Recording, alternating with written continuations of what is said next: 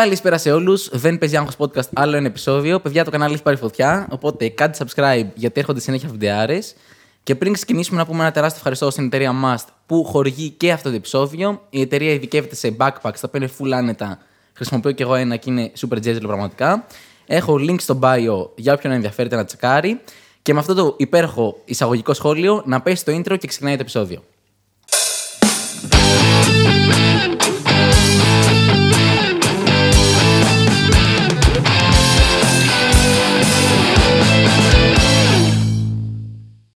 Λοιπόν, είμαι πάρα πολύ χαρούμενος, παιδιά, γιατί στο σημερινό επεισόδιο έχω κοντά μου τον Beats Pliz. Αρχικά να χαιρετώ για τον Beats Pliz που είναι μαζί μας. Καλησπέρα, φίλε. Γεια σου, Σπίλιο Μάγκα. Ευχαριστώ που είσαι εδώ. Ξέρεις τι, νιώθω πολύ καλά, ρε φίλε, γιατί είσαι. Επειδή γνωριζόμαστε. Ναι. Είναι. Ξέρεις, legit δεν παίζει άγχος. Γιατί πάντα υπάρχει πολλοί κόσμος που έρχεται εδώ και τον γνωρίζω πρώτη φορά εδώ πέρα. Οκ, είναι. Και φίλε, είναι πολύ σκαλωτικό. Αλλά τώρα ξέρεις, είναι λες και αράζουμε. Σαν να πίνουμε καφέ αυτό. Ναι. Αυτό είναι το καλύτερο από όλα. Λοιπόν, να πούμε για ποιον δεν ξέρει το Φώτη ότι πολύ πρόσφατα έκανες ένα, αν μου επιτρέπεις, αριστούργημα. Σε ευχαριστώ. Που είναι έτσι, πολύ μεγάλο για τα ελληνικά δεδομένα. Το ξέρω τις κινήσεις. Γύρισες το βίντεο για το ξέρω τις κινήσεις. Τέλειο. Εντάξει, μιλάω για το Arte Povera, ρε φίλε. Συγχαρητήρια. Σε ευχαριστώ. Πώς είσαι τώρα που έχει κάπως τελειώσει, έχεις χαλαρώσει λίγο? Δεν έχει τελειώσει δυστυχώς. Είναι να βγει το τρίτο part, που είναι το άλμπουμ σε ορχιστρικά, που σημαίνει ξανά mix, ξανά master, ξανά ψάξιμο, ξανά τρέλα, ξανά εξώφυλλα. Αλλά νιώθω απελευθερωμένος που έφυγε από πάνω μου και πλέον είναι κάτι το οποίο, πώς θα το πω, σαν να μην μου ανήκει πια. Ξέρεις, βγήκε, το είδε ο κόσμος, μπορεί να έχει feedback. Αυτό το πράγμα το είχα ένα χρόνο στον υπολογιστή μου να το βλέπω μόνο εγώ κάθε μέρα με μηδενικό feedback. Δηλαδή έβλεπα και έλεγα, ωραία, αυτό μου αρέσει, αλλά. Το νιώσα, ρε φίλε, γιατί ήμασταν στην κλειστή πρεμιέρα που είχες κάνει και μια μέρα πριν βγει η ταινία. Καλά, εσύ το είδες, ρε φίλε, από το μοντάζ του. Το ξέρω, τις κινήσεις. Ναι, σου είχα δείξει πολλά πλάνα τότε. Ναι. Καλά, ήταν τρελό, ρε φίλε, γιατί σκάμε τώρα Σεπτέμβρη του 2022. Ήξερα τι κάνεις από το Μάιο, αλλά ρε παιδί μου, ξέρεις, Σεπτέμβρη το είδα πρώτη φορά στον υπολογιστή σου τότε. Ναι, ναι, ναι. Και μαλάκα είμαι σε φάση, έχω δει αυτό το πράγμα, αλλά επειδή ξέρεις, ήταν εμπιστευτικό, δεν μπορούσα να το πω πουθενά. Και ήταν βασανιστήριο ότι το ήξερα σε έναν βαθμό. Γιατί μου σας είναι τόσο huge, φίλε, και θέλω να το πω σε όλη την Ελλάδα, αλλά δεν μπορούσα. Ναι. Ήταν.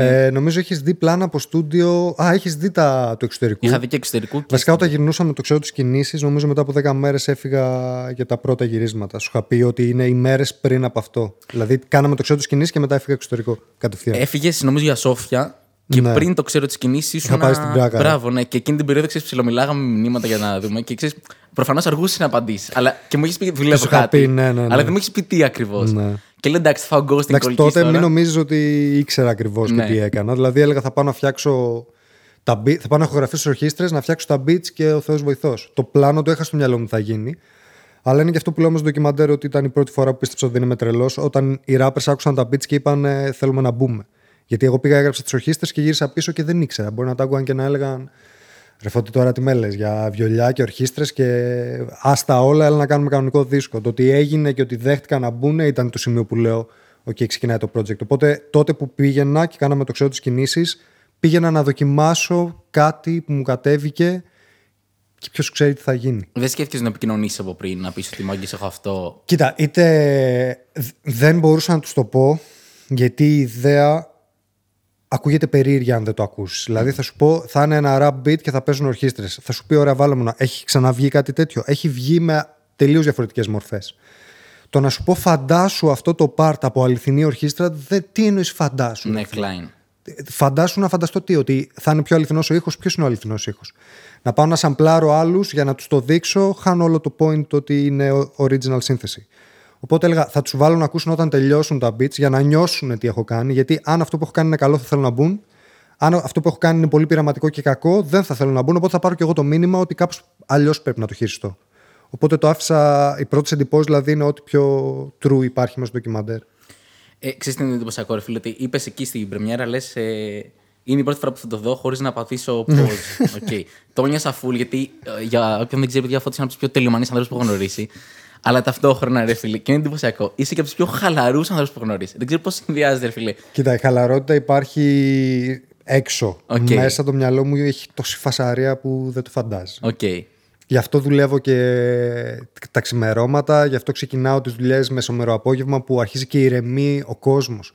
Μες στο κεφάλι μου έχει τόση φασαρία που αν δεν ηρεμήσουν τα πράγματα γύρω μου δεν μπορώ να κοντρολάρω καν τη σκέψη μου. Οπότε όλη την υπόλοιπη μέρα δεν δουλεύω και μόλις αρχίσει και ηρεμεί ο κόσμος και μπαίνω στο μοντάζ. Είναι ένα φως, ας πούμε, 4,5 ώρα τα ξημερώματα που θα δεις στη Θεσσαλονίκη να είναι ανοιχτό. Κάνω μοντάζ. Okay. Είμαι σίγουρα εγώ αυτός. Και στην πρεμιέρα ήταν όντως η πρώτη φορά που έλεγα ότι τώρα θα το δω και αν έχει λάθος, δεν έχει πάτα το space στο πρόγραμμα του μοντάζ. Γύρνα πίσω, άλλαξε το. Κάτσε δες το τώρα και ό,τι γίνει έγινε. Μου άρεσε φουλ το comic relief της ταινίας, ρε φίλε, που κατέληξε να είναι ο Σαντάμ. Δεν ξέρω αν το είχες κατά νου όταν το μόνταρες ότι ξέρεις, εδώ θα γελάσουν τόσο πολύ. Κοίτα, ο Σαντάμ είναι ένας τύπος που δεν έχει πολύ social media presence. Δεν θα δεις να ανεβάζει stories, δεν θα το δεις σε stories, να είναι στο background να κάνει το χαβαλέτο. Αλλά άμα τύχει, και εύχομαι να τύχει, να κάτσεις για ένα καφέ, θα δεις το Σαντάμ του ντοκιμαντέρ επί 10. Αυτό έχω ζήσει εγώ μαζί του. Δηλαδή, στα γυρίσματα του Hooligans που ήμασταν στην Τζιμισκή και κάναμε αυτό που κάναμε, ο τύπος μέχρι να φτάσουμε εκεί έκανε χαβαλέ. Δεν τον νοιάζει τίποτα, ρε φίλε. Ναι, okay. Και απλά επειδή με τους περισσότερους rappers που βλέπεις στο ντοκιμαντέρ γνωριζόμαστε πριν από αυτό, υπήρχε μια οικειότητα. Ο Σαντάμ ξέχασε την κάμερα. Ξέχασε ότι υπάρχει κάμερα. Και αυτό νομίζω φταίει και το ότι μια ζωή ο Σαντάμ όσο κάνει, όσο καιρό είναι official rapper, είμαι εγώ στην κάμερα. Οπότε όταν με βλέπει και συζητάμε, δεν σκέφτεται ότι υπάρχει μια κάμερα. Συνήθως θα την κρατούσα εγώ στο πρόσωπό του. Οπότε ξεχάστηκε τελείως και απλά είναι ο πραγματικός Σαντάμ που θα βλέπεις και κανονικά. Είχε πολύ πλάκα, φίλε. Και επειδή πήρα και εγώ σε. Εντάξει, την είδα άλλη μια φορά βέβαια. Δεν πήγα σε όσους προβλέψεις πήγες εσύ. Αλλά ξέρεις, στην πρεμιέρα που την είδαμε μαζί, λέω: OK, γελάσαν γιατί εκεί λίγο πολύ ήμασταν όλοι ψιλογνωστοί. Οπότε ρε φίλε, ξέρεις, οι μισοί ξέραν τον Σαντάμ προσωπικά. Τη δεύτερη φορά που πήγα και ήταν τελείως άκυρο το κοινό, πάλι γέλασαν το ίδιο. Και λέω: Εντάξει, μπράβο. Μα γι' αυτό πάω και εγώ στις προβολές. Καλά, πέρα του ότι βλέπω αυτούς τους ντράπες του σινεμά. Πάω να δω τους ντράπες του σινεμά κυριολεκτικά γιατί είμαι τόσο φαν και rap nerd. Πάω για να δω αν υπάρχει μια σκαλέτα, το πώς αντιδράει ο κόσμος. Και η σκαλέτα είναι στάνταρ. Τα γέλια δηλαδή είναι. Την πρώτη φορά που λέω πώς θα το πω στους ντράπες και βλέπεις τους Σαντάμ να κάθεται και να ξύνει το πόδι του ενώ του μιλάω για ένα project. Αλλά έτσι είναι το άραγμά του, ας πούμε.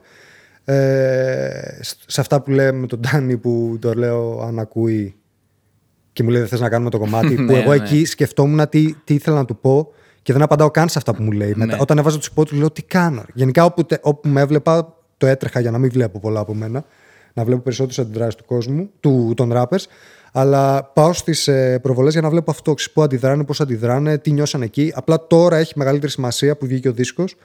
Γιατί πήγα σε 2-3 προβολές, ρε φίλε, και ραπάραν τους στίχους.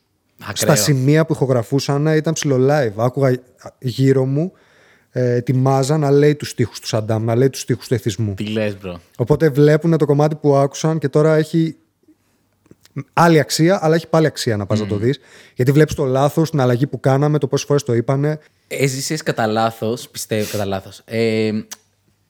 Νομίζω, ρε φίλε, εμείς στο stand-up αυτό έχουμε, ξέρω εγώ, ότι μετά από ένα σημείο ομοιογενειοποιείται κάπως το πού θα γελάσει ο άλλος. Δηλαδή, ξέρεις ότι σε αυτό το σημείο θα πάρω αυτό το είδος γέλιο, στο ίδιο παρόμοιο volume. Οπότε μετά από ένα σημείο ξέρεις κάθε αστείο πώς λειτουργεί. Ναι, σε αυτό που κάνεις όμως φτιάχνεται και poses, αν έτσι λέγεται. Δηλαδή, αν πεις ένα αστείο ότι δεν πρέπει να το τρέξεις για να έχουν την πάυση του γέλιου. Ναι. Για να μην χάσουν το επόμενο γέλιο. Μπράβο. Εσύ όταν το φτιάχνεις δεν είχες στο μυαλό σου τα γελάγανε. Δεν είχα ιδέα, ρε φίλε. Δηλαδή, άμα ήξερα ότι τους Σαντάμ εκείνο το σημείο δεν θα ακούσουν την επόμενη φράση, θα το άφηνα. Ή εκεί που λέει ο Λέξ το μωρότσοκο και φράουλα θέλει, περνάει μπαμ και πας ακούς ήχο και δεν είναι σαν να το άφησα. Ναι. Εσύ όταν κάνεις ένα αστείο που ξέρεις ότι από ένα σημείο και μετά πετυχαίνει, κάνεις και μεγαλύτερη την πάυση. Δηλαδή, χειρίζεσαι ότι πρέπει να σταματήσουν να γελάνε ή ότι τώρα έχετε ένα αστείο και το μεγαλώνεις. Κάπως έτσι. Πώς λειτουργεί αυτό. Έτσι όπως το λες, ρε φίλε. Απλά ξέρεις, στο stand-up, επειδή έχεις και το live, την live αντίδραση, μπορείς να προσαρμοστείς πολύ εύκολα. Δηλαδή, αυτό εσύ έχεις μία ευκαιρία να προβλέψεις πού θα γελάσει ο άλλος και πόσο θα γελάσει. Έχει τύχει όμως ένα αστείο που να πετυχαίνει συνήθως. Όταν δεν πετυχαίνει, τι κάνεις. Όταν δεν πετυχαίνει, γαργάρα και προχωράς γρήγορα. Ναι, αλλά είναι κάποια στάνταρ αστεία. Αν κάποιος στάνταρ αστείο δεν πετύχει, τι κάνεις. Συνήθως αφήνεις την πάυση που θα άφηνες ούτως ή άλλως. Και το τρέχεις να μην φανεί ότι τώρα περίμενα να γελάσετε. Οκ. Κατάλαβα. Υπήρχε κάποιο άλλο τζέρτζελο που να μην ξέρεις, το γράψατε, κάτι εξίσου αστείο, ρε παιδί μου. Υπάρχει τζέρτζελο που δεν το έβαλα γιατί ήδη το τόσο exposure των behind the scenes mm-hmm. ήταν για μερικούς rappers υπερβολικό. Δηλαδή δείχνω πράγματα εκεί μέσα και κινήσεις και αστιάκια mm. που αν σε άλλες περιπτώσεις δεν θα έβγαινε. Mm-hmm. Τα bloopers, τα πραγματικά bloopers δεν τα έβαλα γιατί φοβήθηκα ότι θα τσαλακωθεί η εικόνα κάποιου, οπότε τα άφησα πίσω. Το σκηνικό με το παγωτό κρατάει 10 λεπτά και γίνεται, το ξεχυλώνουμε μέχρι αηδίας okay. το τι γεύση έχει, νερό είναι, όχι καημάκι είναι. Αυτό ίσως άμα βγει, που θα βγει κάποια στιγμή ψηφιακά, στη ψηφιακή πλατφόρμα, θα έχει ένα section που θα είναι όλες τις ιστορίες που αφήσαμε τα γέλια. Θυμάμαι, ας πούμε, ένα σκηνικό με το Wank που... Όσοι μπαίναν δεν ξέρουν ακριβώς πώς γυρνούσαμε. Εσύ του έλεγα ότι θα υπάρχει μια κάμερα μέσα. Τώρα, το ότι εγώ δεν ασχολιόμουν με την κάμερα γιατί είχα απόλυτη εμπιστοσύνη στο Βασίλη. Ο Βασίλης Μπαραχάνος είναι το παιδί που τραβούσε, που τράβηξε όλα τα πλάνα. Επειδή του είχα τυφλή εμπιστοσύνη, δεν του έλεγα exposure, ISO 60 frames ή 30 ή ηρεσία από εδώ το πλάνο. Τον άφηνα να τραβήξει. Ήξερε, του είχα πει 100 φορές, ας πούμε, και με ακολουθεί τόσα χρόνια. Και ξέρει τι μ' αρέσει. Οπότε άφηνα την κάμερα και την ξεχνούσα εγώ. Αν εγώ έδινα σημασία στην κάμερα και ο ράπερ που δίνει σημασία σε μένα θα νιώθει ότι κάτι παίζει. Mm. Οπότε στο δίλεπτο δεν τους ένοιαζε καν ότι υπάρχει κάμερα. Ξέρεις, και ο Μπίλος ήταν πάρα πολύ ήσυχος. Δεν έμπαινε στα μούτρα τους. Ήταν μια οπτική γωνία ενός ανθρώπου που βλέπει μια κλειδαρότρυπα. Αυτό ήθελα να βγει. Θυμάμαι ένα σκηνικό με το Wank που ήταν μέσα, ηχογραφούσε και μου λέει μισό λεπτό να βγάλω τα ακουστικά. Και το μικρόφωνο ακουγόταν στο booth που ήμασταν εμείς. Και βγάζει τα ακουστικά και ακούω την μπλούζα του και του λέω: Έβγαλες την μπλούζα. Και μου λέει: Ναι, και του λέω: Δεν γράφεις καλά. Και μου λέει: Γιατί έχει κάμερα εδώ. Και του λέω: Έχει κάμερα ακριβώς κάτω από το μικρόφωνο. Και μου λέει: Τι λες, ρε μαλάκα. Και αρχίζει και είναι το μικρόφωνο εδώ και αρχίζει και ψάχνει. Ρε. Και εκείνη την ώρα το καταλαβαίνει ο Μπίλος, το δουλεύω. Και ανοίγει την πόρτα και μπαίνει μέσα. Και επειδή έχει απόλυτο σκοτάδι, δεν τον βλέπει. Ναι. Και πάει και τον τραβάει στα μούτρα να είναι ο One και να ψάχνει. Και το λέω: Φίλε, είναι μια καινούργια τεχνολογία. Είναι ακριβώς στο καλώδιο. Και μου λέει: Τι λες, ρε μαλάκα. Και τόση ώρα φαίνομαι και του λέω: Πλάκα κάνω, δεν έχει τίποτα, ρε φίλε. Και έχουμε το πλάνο να ψάχνει την κάμερα. Τέλεια. Ας πούμε, αυτό είναι ένα ωραίο blooper, αλλά δεν θα το έβαζα, ξέρεις, γιατί μπορεί να φανεί. Αυτό που μου άρεσε είναι ότι τη στιγμή που μπαίνουν τα πιο κωμικά, σπάει και ο πάγος ότι στα ένα πλάνο ντοκιμαντέρ δεν είμαστε τόσο σοβαροί. Γιατί όλη η εισαγωγή είναι, βρίσκομαι σε στούντιο με κουστούμά τους, πουκαμισά τους, μιλάμε ευγενικά, μιλάμε στα αγγλικά. Σε όλη αυτή την πορεία είμαι μόνος μου, δεν υπάρχει διαδραστικότητα. Δηλαδή δεν υπάρχει ένας άνθρωπος να κάνουμε χαβαλέ. Γιατί ήμουν όντως μόνος μου και το σχόλιο, ας πούμε, ότι στην αρχή μόνο τσιγάρο. Φίλε, ήταν η απόλυτη μοναξιά. Mm. Δεν είχα κάποιον. Δεν μπορούσα να μιλήσω καν στον κάμεραμάν, ας πούμε, γινούσε πλάνα και τι να το πω. Έχουμε πλάνα που περπατάμε στην Πράγα και πάμε παράλληλα τέλος πάντων από ένα πολύ ωραίο σποτ και προσπαθεί ο Μπίλος να τραβήξει ένα κινηματογραφικό πλάνο να φαίνεται έτσι ωραίο και μαλακό. Και κάθομαι και συζητάω και λέω: Ποια Πράγα σαν τη Χαλκιδική δεν έχει, ξέρω εγώ. Και προσπαθεί να μην γελάσει, γιατί τι να πω, ρε φίλε. Ναι, είμαι μόνος μου, ας πούμε. Τι θα κάνω, θα κάτσω να κάτσω ένα τσιγάρο και θα κοιτάω τη θέα. Αυτό ήταν. Εντάξει, ναι, ισχύει, δεν μπορεί να γίνει. Στο στούντιο αρχίζει και με βλέπεις να χαμογελάω και να κάνω χαβαλέ, γιατί υπάρχει ένας άνθρωπος να έχω διαδραστικότητα. Στην Πράγα και στα Σόφια έβγαινα να κάνω τσιγάρο και ήταν το μόνο πλάνο που είχαμε έξω από το, είτε από το δωμάτιο είτε από το στούντιο. Στο στούντιο, ας πούμε, έπρεπε να παραμείνω σοβαρός. Οι άνθρωποι ήταν πάρα πολύ επαγγελματίες, οπότε δεν με έπαιρνα να τους πω «Χαχα, μάντεψε εδώ, θα μπει ένα 808 και θα κάνει τουβ». Δεν μπορούσα να κάνω τίποτα. Απλά τους μιλούσα όσο πιο επαγγελματικά μπορούσα για να βγει δουλειά και να φύγει το ότι αυτός είναι ένας random τύπος τώρα που ήρθε εδώ, έτυχε να είναι εδώ. Ευτυχώς δεν με κάνουν να νιώσω έτσι.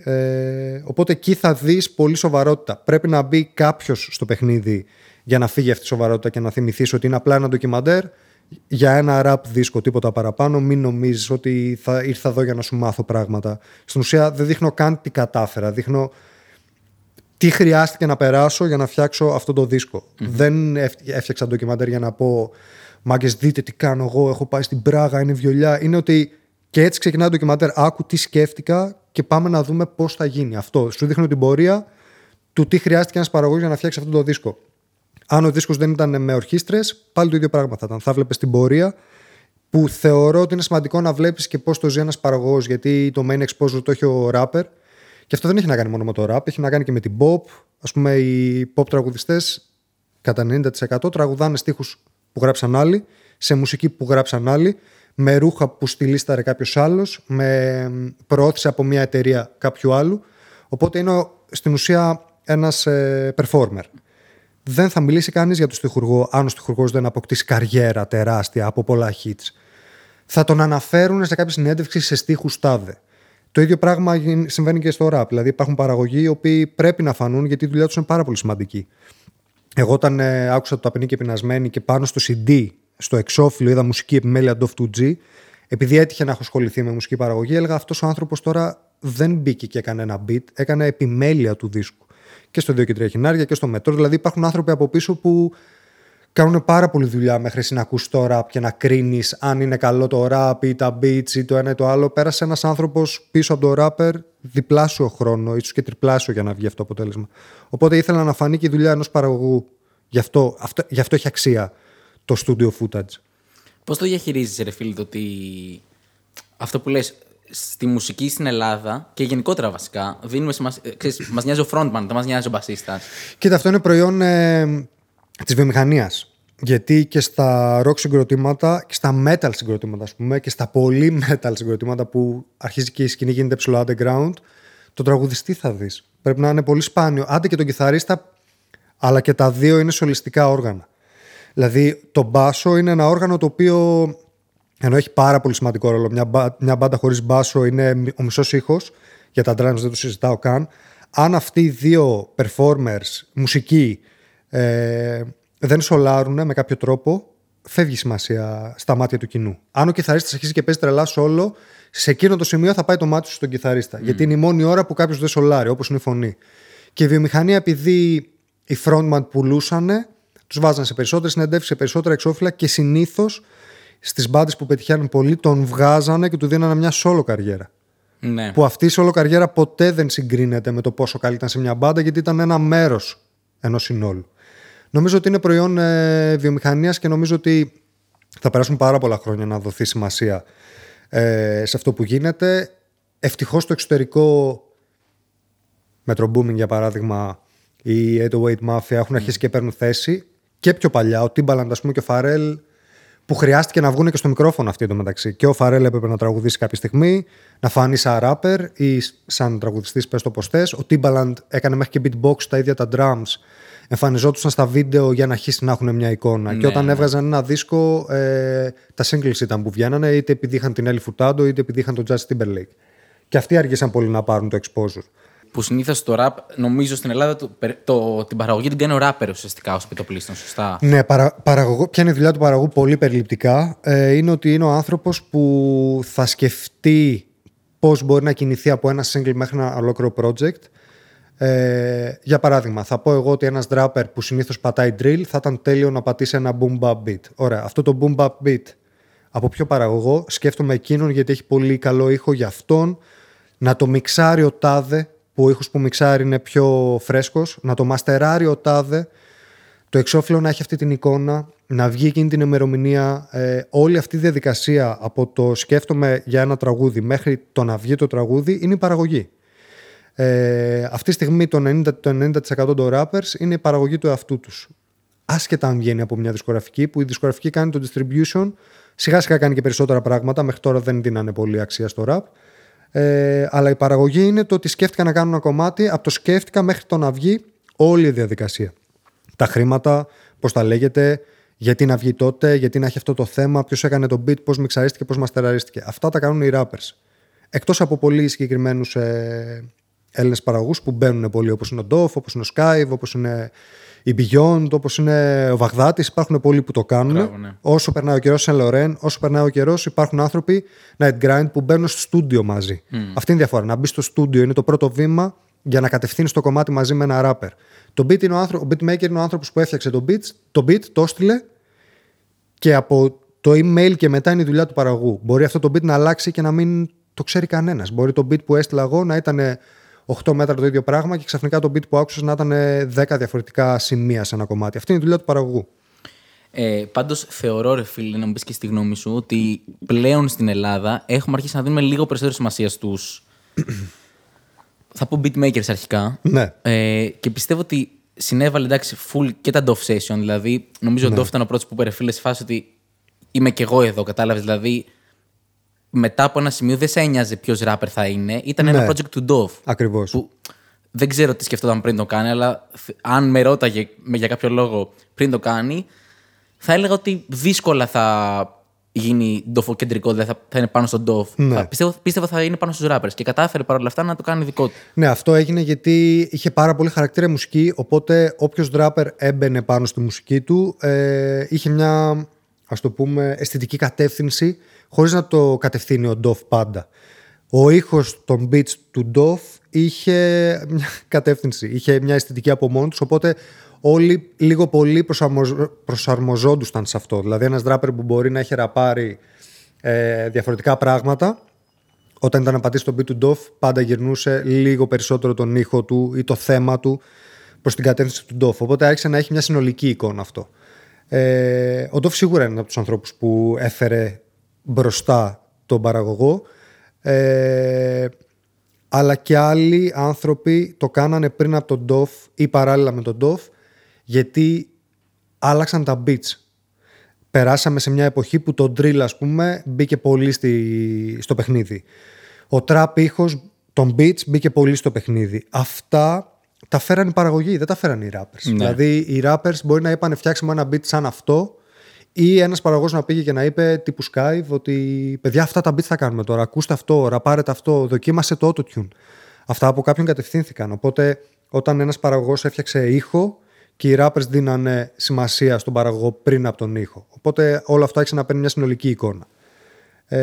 Αλλά βλέπεις και μερικούς rappers που πλέον όταν δεν έχουν τον παλιό παραγωγό και ο ήχος τους αλλάζει.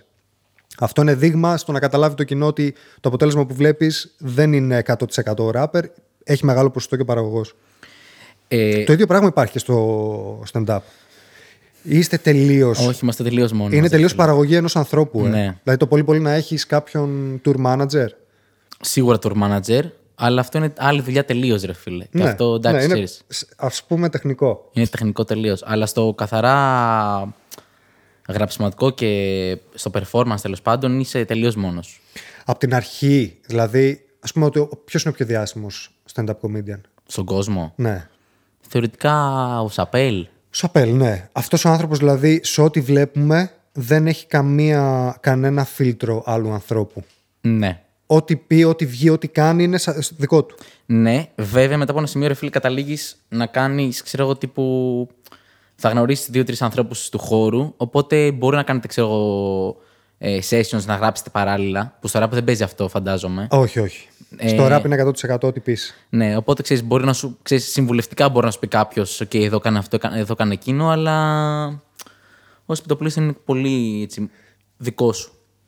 Οκ. Okay.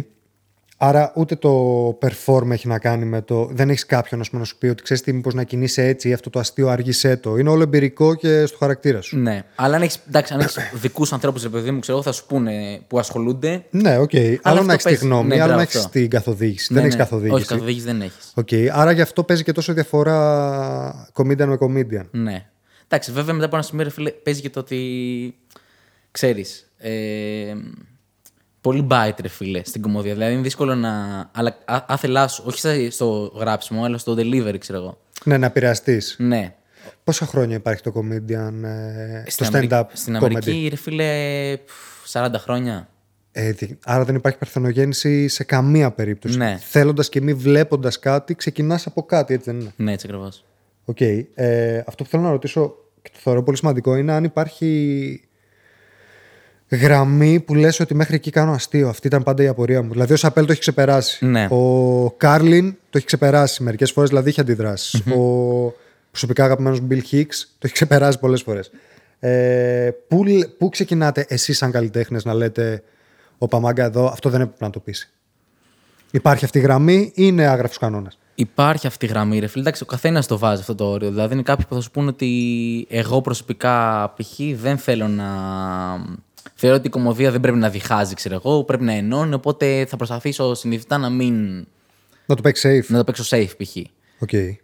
Κάποιος άλλος θα σου πει ότι εγώ θεωρώ ότι δεν υπάρχουν ώρες στην κομμωδία. Θα πω, ξέρεις, είναι κάτι πολύ δικό σου πάλι. Στα ελληνικά δεδομένα, ρε φίλοι, νομίζω ότι κάποια θέματα δεν μπορούν να. Κάποια θέματα δεν μπορείτε να τα πείτε επειδή φοβάσαι ότι το κοινό θα αντιδράσει ή επειδή. Το game, ας το πω game, των comedians, η σκηνή των comedians θα σας κατακρίνει? Όχι, ίσα ίσα, ρε φίλοι. Οι comedians νομίζω είναι σε φάση. Μπορούν μπορούν να καταλάβουν, ρε παιδί μου. Οκ, άρα θα σου δώσει και το respect και το support αν κάνεις κάτι παραπάνω από το συμβατικό. Ναι. Το κοινό απλά πολλές φορές δεν είναι έτοιμο να. Δηλαδή, ο Κάρλιν που λέει τη θρησκεία, αν το πάρεις αυτό και το πεις στην Ελλάδα. Είναι πολύ δύσκολο, ναι. Φίλε, παίζει και να μην έχεις καριέρα αύριο. Ναι, δεν έχει να κάνει και με την ηλικία όμως. Το κοινό. Δηλαδή, αν έχεις μεγαλύτερο κοινό, δεν μπορείς να πεις για την εκκλησία. Νομίζω ότι σε αυτή τη γενιά, τώρα που κόβει εισιτήρια, 18-24 για παράδειγμα, τι κοινό έχει συνήθως το comedy? Έχει να κάνει με τον. Έχει να κάνει με τον. Ναι, όσο το πλήρω είναι εκεί που λες, ξέρω, τύπου 18-35, ξέρω, είναι ο. Είναι τους μεγάλο, οκ. Okay. Ναι. Αυτή νομίζω. Ναι, μέχρι 35, στα 35 ίσως λίγο δύσκολο. Εντάξει, οκ, όχι. Σχετικά cool. Υπάρχει Έλληνας που έχει ξεφύγει? Ο Μάκης νομίζω έχει ξεφύγει. Καλά, ο Μάκης, ναι, έχει ξεφύγει. Έχει ξεφύγει από το συμβατικό εννοώ. Ναι, το κατάλαβα τι λες. Ότι έχει ξεπεράσει τα συμβατικά. Εντάξει, σε κάποια πλαίσια πάλι κι αυτός. Δεν θεωρώ, ρε φίλε. Γιατί δεν έχω ακούσει για. Ο Ζαραλίκος ίσως είναι ο μόνος που, ξέρεις, λέει λίγο πιο αφιλτράριστα στα κάποια πράγματα. Ωραία, και υπήρχε αντίδραση κόσμου. Δεν ξέρω αν το έχεις τσεκάρει. Σκάσαν σε κάποια φάση μπράβοι και τέτοια σε παράσταση του live. Ναι, ρε, έχεις δίκιο. Εκεί αυτό σου μίλησε πολιτικά, για πολιτικά πράγματα. Ναι. Okay. Αλλά αυτή δεν ήταν καν αντίδραση του κόσμου, όμως ήταν αντίδραση αυτών που δεν μπορούσαν να δεχθούν την κωμωδία. Ναι, αλλά φαίνεται ότι αρκετός κόσμος δεν. Ωραία, άρα αν εσύ είσαι καλλιτέχνης και είδες αυτό με τον Ζαραλίκο, ήδη σκέφτεσαι ότι πρέπει να είσαι προσεκτικός? Ή λες, πάει τόσο στραβά που θέλω αντιδραστικά και εγώ να πάω τόσο. Σου βγαίνει φουλ το δεύτερο, νομίζω. Ναι, λογικό είναι. Okay. Και θέλω να ρωτήσω και κάτι άλλο. Ναι. Ποια είναι η λεπτή γραμμή που αρχίζουν οι comedians και παίζει ρόλο η προσωπική του ζωή? Και γι' αυτό το παράδειγμα χρησιμοποιώ τον. Πω, ξέχασα το όνομά του.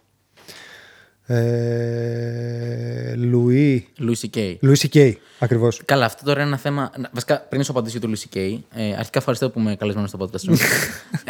Καλώς ήρθες.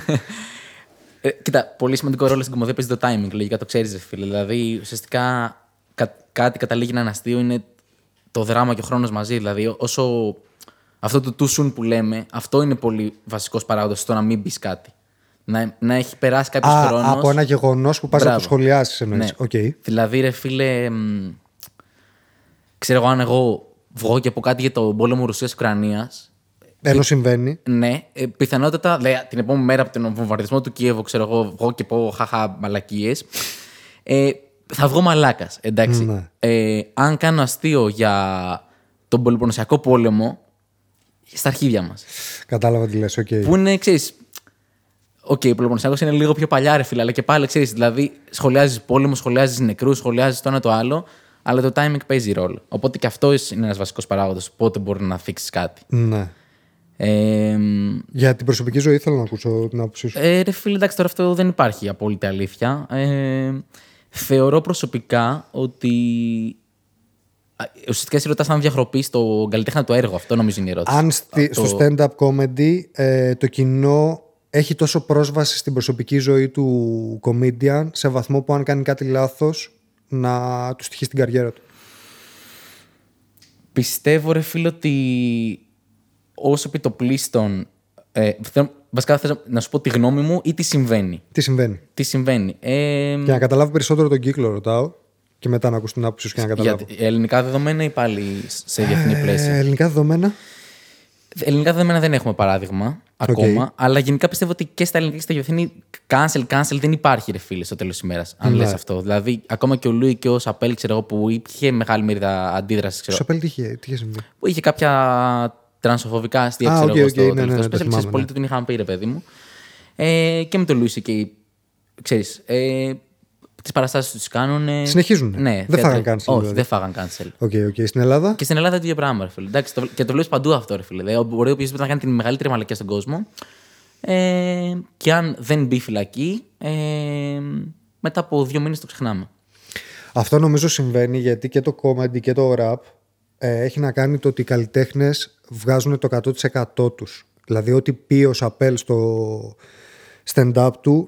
Είναι 100% η σκέψη τους. Δεν είναι ότι έκανα μια σκέψη για κάτι και θα την προσαρμόσω στο να γελάσουν. Αν αυτό που σκέφτηκα είναι αστείο, θα το πω όπως το σκέφτηκα. Οπότε όταν αρχίζει και μπαίνει η προσωπική του ζωή, όταν τους βλέπεις μετά, σκέφτεσαι ότι ναι, εσύ σκέφτηκες κάτι τέτοιο, γιατί από μόνος σου είσαι λίγο διεστραμμένος, αν κρίνω από μια φήμη που βγήκε για σένα. Ναι. Το ίδιο πράγμα και το ράπερ. Αν ένας ράπερ πει κάτι το οποίο είναι ακραίο και στη ζωή του έχεις δει να κάνει κάτι ακραίο. πες ότι συζητάνε κάτι, λέει κάτι ένας ράπερ βγει ρατσιστής και μετά πει κάτι ρατσιστικό στο κομμάτι του, είτε κράξει το ρατσισμό είτε γίνει κάτι άλλο, θα πεις ναι, αλλά εσύ στην προσωπική ζωή είπες κάτι άλλο. Αν το κάνει ένας pop καλλιτέχνης, δεν σε νοιάζει τόσο πολύ τι είπε, γιατί αυτό που θα πει μετά στο τραγούδι του δεν είναι δικό του. Ένας pop καλλιτέχνης, ναι, που αυτό πιστεύω εντωμεταξύ, σκέψου τώρα σου λέω, είναι και ο λόγος που η pop μουσική είναι τόσο safe. Γιατί δεν θα ακούσεις ποτέ pop τραγουδιστή να πει την άποψή του σε τραγούδι. Mm. Θα περάσει από αλλού χέρια και θα διαλέξουν. Και γι' αυτό κλείνει και λίγο ο κλειός του τι θα πούνε. Στην pop μουσική πάντα θα ακούσεις για αγάπη, για χωρισμό, για καψούρα. Γιατί να μιλήσουν για πολιτικά? Δεν μπορούν να μιλήσουν για πολιτικά στη μουσική τους, γιατί από άλλον παίρνει τους στίχους, από άλλον παίρνει τη μουσική. Στην ουσία του έρχεται ένα προϊόν έτοιμο, το οποίο δεν μπορούν να πειραματιστούν, γιατί θα κοντεύει να χάσει την καριέρα του. Οπότε τις μεγαλύτερες, τα πιο επικίνδυνα πράγματα ακούς συνεντεύξεις. Οπότε βλέπεις ένα λαϊκό τραγουδιστή που στη συνέντευξη είναι 100% αυτός του, να πει κάτι και να πεις Θεέ μου, τι άνθρωπος είναι αυτός. Δηλαδή, πώς βγήκε και το είπε αυτό. Ναι, αλλά είναι μόνο η μόνη στιγμή που βλέπεις τον πραγματικό εαυτό του. Στα τραγούδια του κάποιος άλλος έκανε την κίνηση να γράψει τους στίχους και πιο πολλοί κινούνται με το ότι αν αυτό θα κάνει επιτυχία την τάδε στιγμή. Στο rap δεν παίζει αυτό. Ούτε στο stand-up comedy, γιατί βλέπεις 100% τις ίδιες σκέψεις από τον ίδιο άνθρωπο. Άρα θεωρείς ότι ουσιαστικά εθελοτυφλούμε κάπως, ρε φίλοι, γιατί κρίνουμε πιο αυστηρά αυτόν που θα βάλει και στο έργο του. Όχι, απλά φτάνουμε σε ένα σημείο το οποίο, εφόσον ακούω 100% αυτό που λες, θα σε κρίνω από παντού. Άμα θες να είσαι καλλιτέχνης, άμα θες να μπεις σε ένα game όπου το να είσαι καλλιτέχνης σημαίνει ότι δείχνεις 100% του εαυτού σου, αν τύχει και μάθω κάτι προσωπικό, ίσως επηρεαστώ.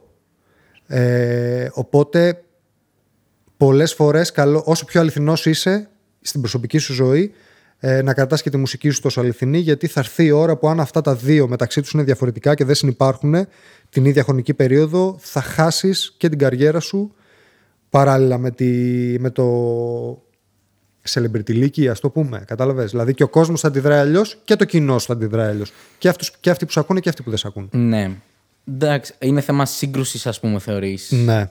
Ξέρετε τι γίνεται όμως, ρε φίλε, δεν ξέρω, στο stand-up και στο rap βασικά, ρε φίλε. Δηλαδή τώρα, αν βγω εγώ και πω, ξέρω εγώ, ότι η πατριαρχία γαμάει, οκ, ναι. Προφανώς ο άλλος θα καταλάβει ότι εγώ κάνω πλάκα. Αν μετά όμως αποδειχθεί ότι, ξέρω εγώ, εγώ το εννοούσα π.χ., εκεί υπάρχει μια σύγκρουση και βασικά δεν υπάρχει ακριβώς σύγκρουση, καταλάβεις, γιατί ναι. Έβγαινε και τα έλεγα, ξέρω εγώ.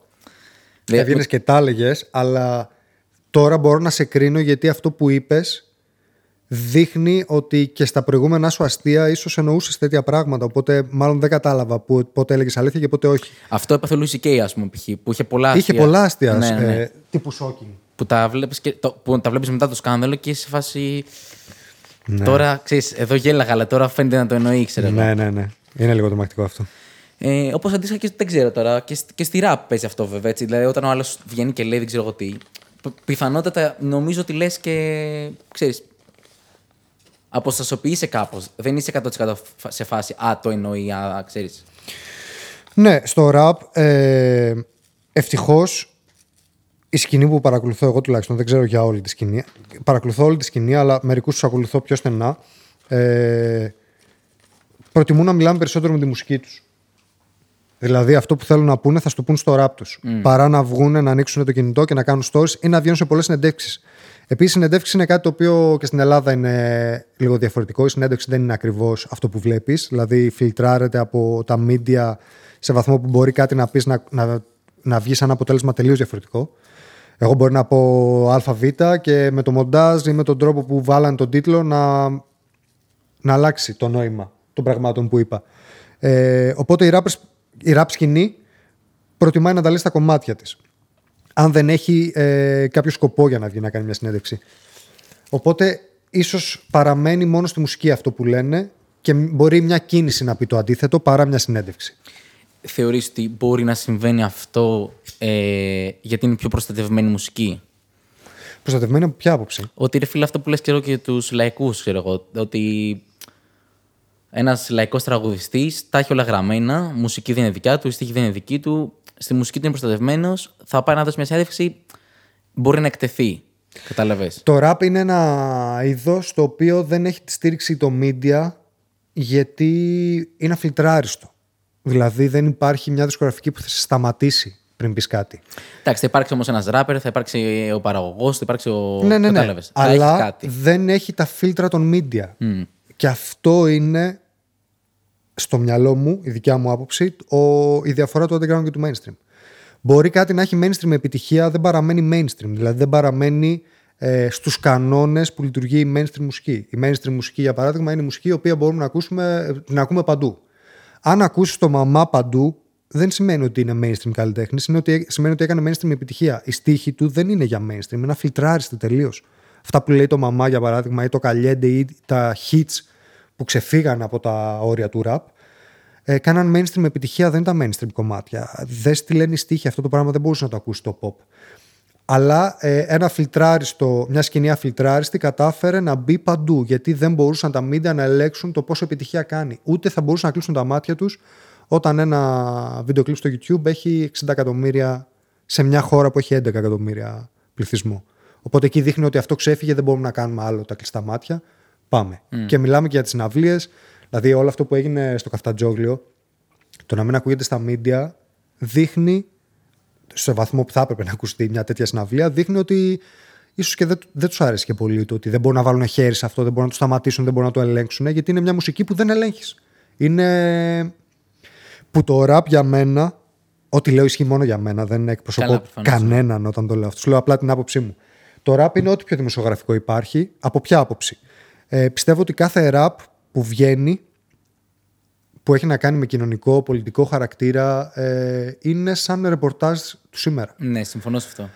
Ο δίσκος, για παράδειγμα, το Ταπεινή και Πεινασμένη, πιστεύω ότι είναι ένα ρεπορτάζ το τι ζούσαμε το 2014 στη Θεσσαλονίκη.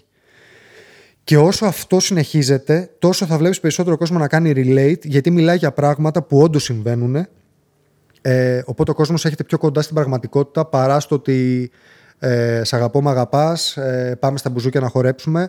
Οπότε, αν υπάρχει κάτι το οποίο είναι αληθινό ρεπορτάζ και αν πάμε το 2033 και πούμε φίλε το 2014 τι ζούσαμε, υπάρχει τεράστιο ποσοστό πληθυσμού που θα σου πει το 2014 ζούσαμε αυτά που έλεγε ο Λέξου Ταπεινή και Πεινασμένη. Πάνω άκου αυτό το δίσκο για να καταλάβεις. Ναι. Για μένα επιτυχία έχει κάτι στην διάρκεια του χρόνου.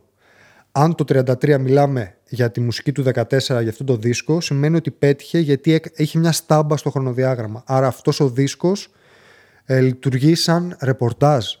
Και αυτό είναι πάρα πολύ σημαντικό. Και αυτό κάνει το rap να έχει επιτυχία, γιατί μιλάει για πράγματα που εσύ και εγώ ζούμε, παρά για safe πράγματα τύπου για αγάπη που πήρα στίχους από κάποιον και φαντάζομαι θα κάνει επιτυχία. Γιατί πλέον πόσο επιτυχία κάνει ένα κομμάτι που λέει σ' αγαπώ, μ' αγαπάς, όταν εσύ δεν έχεις να φας, ρε φίλε. Ναι. Δηλαδή, σηκώνεσαι το πρωί και λες: δεν το πιστεύω ότι θα δουλέψω 8 ώρες, θα χάσω όλη τη μέρα μου και δεν θα τα βγάλω πέρα. Αλλά στο δρόμο, ενώ οδηγάω και σκέφτομαι ότι φίλε, δεν αντέχω άλλο αυτό που ζω, να λέω: τι ωραία που περνάμε, πόσο πολύ σε αγαπάω. Ρε φίλε, θα το κλείσω το ραδιόφωνο και θα πεις: δεν είναι δυνατόν. Κάτσε να ακούσω κάτι που με κάνει να νιώθω ωραία. Με τον ίδιο τρόπο όμως υπάρχει και το ψυχαγωγικό ραπ ή το ραπ που σε κάνει να νιώθεις ότι θες να χορέψεις σε κλαμπ, οπότε θα το ακούσεις περισσότερο σε κλαμπ. Αυτό παίρνει την πιο pop version του rap, ότι παραμένει αφιλτράριστο, παραμένει να μιλάει με το slang του rap, αλλά σε κάνει να θες να χορέψεις. Ναι, οπότε μπορείς στο αμάξι εν τέλει να ακούσεις rap που είναι πιο κοντά στην pop μουσική. Αλλά αυτό νομίζω ότι είναι. Το rap έχει περισσότερο δημοσιογραφικό χαρακτήρα ώρες-ώρες, παρά τα media που προσπαθούν να κάνουν δημοσιογραφία στο rap. Δεν θα τα καταφέρουν ποτέ, γιατί εγώ που ακούω rap και εσύ που ακούς rap, ξέρεις ότι αυτό που λένε δεν ισχύει. Και αρχίζει και σε πειράζει που το μεταφέρουν στον κόσμο που δεν ξέρει από rap, επειδή θέλουν να το αλλάξουν. Δεν μπορείς να πεις ότι ένας καλλιτέχνης, αυτό που θέλω να λέω πάντα και επιμένω σε αυτό, είναι ότι τα media κρίνουν το rap από έναν καλλιτέχνη, δύο καλλιτέχνες, τρεις. Και μιλάς για τρεις καλλιτέχνες, όταν η rap σκηνή μπορεί να έχει και 500, φίλε. Ναι, αυτό είναι μαλάκας, άρα όλο το. Άρα όλη η rap σκηνή, το trap, αυτό με το trap, φίλε, με κάνει έξω φρενών. Το trap είναι τάδε. Μπρο, μιλάς για έναν rap καταρχήν, μην μου λες για trap και rap. Μόνο τα media το διαχωρίζουν. Ναι. Το κοινό και βασικά οι άνθρωποι που συνεργάζομαι εγώ, δεν άκουσα κανέναν να πει αυτός είναι trapper. Όλοι λέμε αυτό είναι rap με trap beat. Mm. Ή μπορεί να έχει λίγο στιχουργικό χαρακτήρα, πιο τραπ, αλλά δεν έχω ακούσει κανένα να λέει στη σκηνή του ραπ είναι τράπερ. Μόνο οι εξωσχολικοί λένε ότι αυτό είναι τραπ. Ναι. Οπότε θα βλέπεις συνέχεια τα media να προσπαθούν να το αλλάξουν και όσοι ακούμε ραπ να λέμε γιατί το μεταφέρεις έτσι σε κόσμο που δεν ξέρει. Γιατί να μην πεις ότι υπάρχει ο τάδε καλλιτέχνης. Σε ενοχλεί που ο τάδε καλλιτέχνης μπορεί να κάνει ό,τι θέλει. Δεν σου είπα να το ακούσεις με το ζόρι, άλλαξε καλλιτέχνη. Ψάξε το είδος, ψάξε την κουλτούρα. Υπάρχει τόσο πολλή κουλτούρα που προσπαθούν τα media πολλές φορές να κατακρίνουν χωρίς να την έχουν δει ολοκληρωτικά. Εντάξει, είναι απειλή για αυτούς, ρε φίλε. Πώς τα νιώθεις αν λέγανε όλοι αυτοί οι stand-up comedians, ρε φίλε, είναι Λουί Σικ type.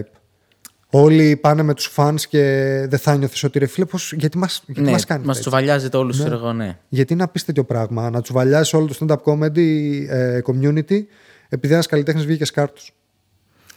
Ναι, νομίζω είναι καθαρά θέμα απειλής αυτό ότι είναι σε φάση, ξέρω, η μουσική μας, ξέρεις. Γιατί νιώθω, ρε φίλε, πίσω από μια λαϊκή επιτυχία είναι μια από τραγούδι, ρε φίλε. Στο ράπερ, ρε φίλε, είσαι εσύ, ο ράπερ, αυτός που σου κάνει το beat. Και άντε άλλοι δύο, ξέρω εγώ. Αυτοί που κάνουν το γραφιστικό και δεν ξέρω ποιος άλλος. Ναι, που το γραφιστικό, ας πούμε, κομμάτι δεν θα έχει συνήθως λόγο για το τι λέει το κομμάτι. Μπράβο. Θα ακολουθήσει τη ροή του λόγου σου στο ραπ και θα προσπαθήσει να φτιάξει κάτι ή θα σου πει την ιδέα ο ράπερ και θα προσπαθήσει να το αποτυπώσει όσο καλύτερα μπορεί. Αλλά παραμένει ο ράπερ και ο παραγωγός. Μπράβο. Στην pop, φίλε, τώρα είναι μέσα εταιρείες, δισκογραφικές, managers, τηλεορασάκηδες που βασίζονται σε όλο αυτό. Είναι, ξέρεις, μια βιομηχανία ολόκληρη. Υπάρχει ένας άνθρωπος στην pop κουλτούρα που είναι. Δεν θυμάμαι τον όρο, ρε φίλε. Που είναι ο τύπος. Το public relations που σου λέει ότι αυτό μην το πεις, πες το έτσι. Άνοιξε μια κόντρα για να γίνει πιο mainstream αυτό. Ναι. Είναι να βγάλεις ένα δίσκο κάτω. Που, και αυτό υπάρχει και στο rap. Γιατί το rap είναι ό,τι πιο ανταγωνιστικό υπάρχει μουσικά. Που μπορεί να σκεφτούμε ότι αυτός είπε έτσι, πέτα μια σπόντα για να δουλέψει το μουσικό καλύτερα. Αλλά στην pop κουλτούρα μπορεί το τι θα βάλεις, πού θα το βάλεις, τι ώρα θα δώσεις συνέντευξη και τι θα πεις να το κανονίζει άλλος. Άρα πλέον σταματάει να έχει και βάση ο λόγος. Δεν θες να το ακούσεις καν. Ναι, σαν μαριονέτα είσαι. Ακριβώς αυτό. Εντάξει, πάντως θεωρώ, ρε φίλε, και εγώ προσωπικά ότι αυτό η επιτυχία του rap, ξέρω, βασίστηκε σε αυτό που λες ότι. Αποτυπώνει την εποχή. Ναι. Δηλαδή, το ταπεινή και πεινασμένη, ρε φίλε, είναι. Μπορεί μία μπάρα να κρύβει μία αλήθεια τώρα, ρε φίλε, που να τη ζεις μήνες. Ξέρω, δηλαδή το σερβιτόρα που απολύθηκε όταν έπισε ένα κρύα, ξέρω εγώ. Ξέρεις, είναι ένα στίχος σε ένα τραγούδι, ξέρω εγώ. Και ναι. Είναι τόσο αληθές, ξέρω, και λέει τόσα πράγματα. Γι' αυτό γίνεται και τόσο φανατικό το κοινό, γιατί νιώθει ένα τόσο φανατικό relate με αυτό που ακούει, που λέει ότι για αυτή τη σκηνή θα εναντιωθώ με τους πάντες. Που είναι λάθος το να είσαι φανατικός. Αλλά είναι τόσο φανατικό το relate. Θες να κάνεις τόσα πολλά για αυτή τη σκηνή όταν νιώθεις ότι σε εκφράζει τόσο πολύ που κόντρα σε όλα. Ναι. Και υπάρχει αυτό το επαναστατικό, το ότι αυτοί οι άνθρωποι που κάνουν rap μιλάνε για πράγματα τα οποία δεν μιλάει κανείς, ενώ αυτά ζω μόνο. Να σε διακόψω, συγγνώμη. Είναι αυτό που λες, ρε φίλε, ότι νομίζω το μεγάλο μπάμα έγινε ότι βγαίνουν κάποιοι. Επειδή, ρε φίλε, και είμαι πιο μικρός, οπότε δεν έχω ιδέα πώς ήταν το rap πριν το 2010, ας πούμε. Ναι. Οπότε, ξέρεις, για αυτή τη σκηνή δεν μπορώ να μιλήσω πολύ, αλλά ίσως ήταν λίγο πιο generic, νομίζω. Μπορεί, ναι. Οπότε, στους δίσκους μετά που είχαν χαρακτήρα, είσαι φάση ότι, έλα, μαλάκα, δεν είμαι τρελός. Αυτό που σκεφτόμουν τόσο καιρό και ζούσα, ισχύει όντως και το νιώθουμε κι άλλοι. Παλιά, βέβαια, δεν υπήρχαν και τόσοι rappers. Ναι, και αυτό. Και όσο περισσότεροι rappers, τόσο μεγαλύτερος ανταγωνισμός. Και στο rap αυτό λειτουργεί υγιέστατα. Δηλαδή, αν εσύ βγάλεις δίσκο, αν όλοι βγάλετε δίσκο και εγώ δεν βγάλω δίσκο, πρέπει να είναι. Φίλε, όλοι πάνε καλά, εγώ δεν πάω καλά. Αυτός ο ανταγωνισμός κάνει το rap να ανεβαίνει και να ανεβαίνει και να ανεβαίνει. Και άμα μου πεις μια σπόντα για μένα, δεν θα πω. Όσο παραμένει στα μουσικά. Έτσι, μιλάω για beef, μουσικό.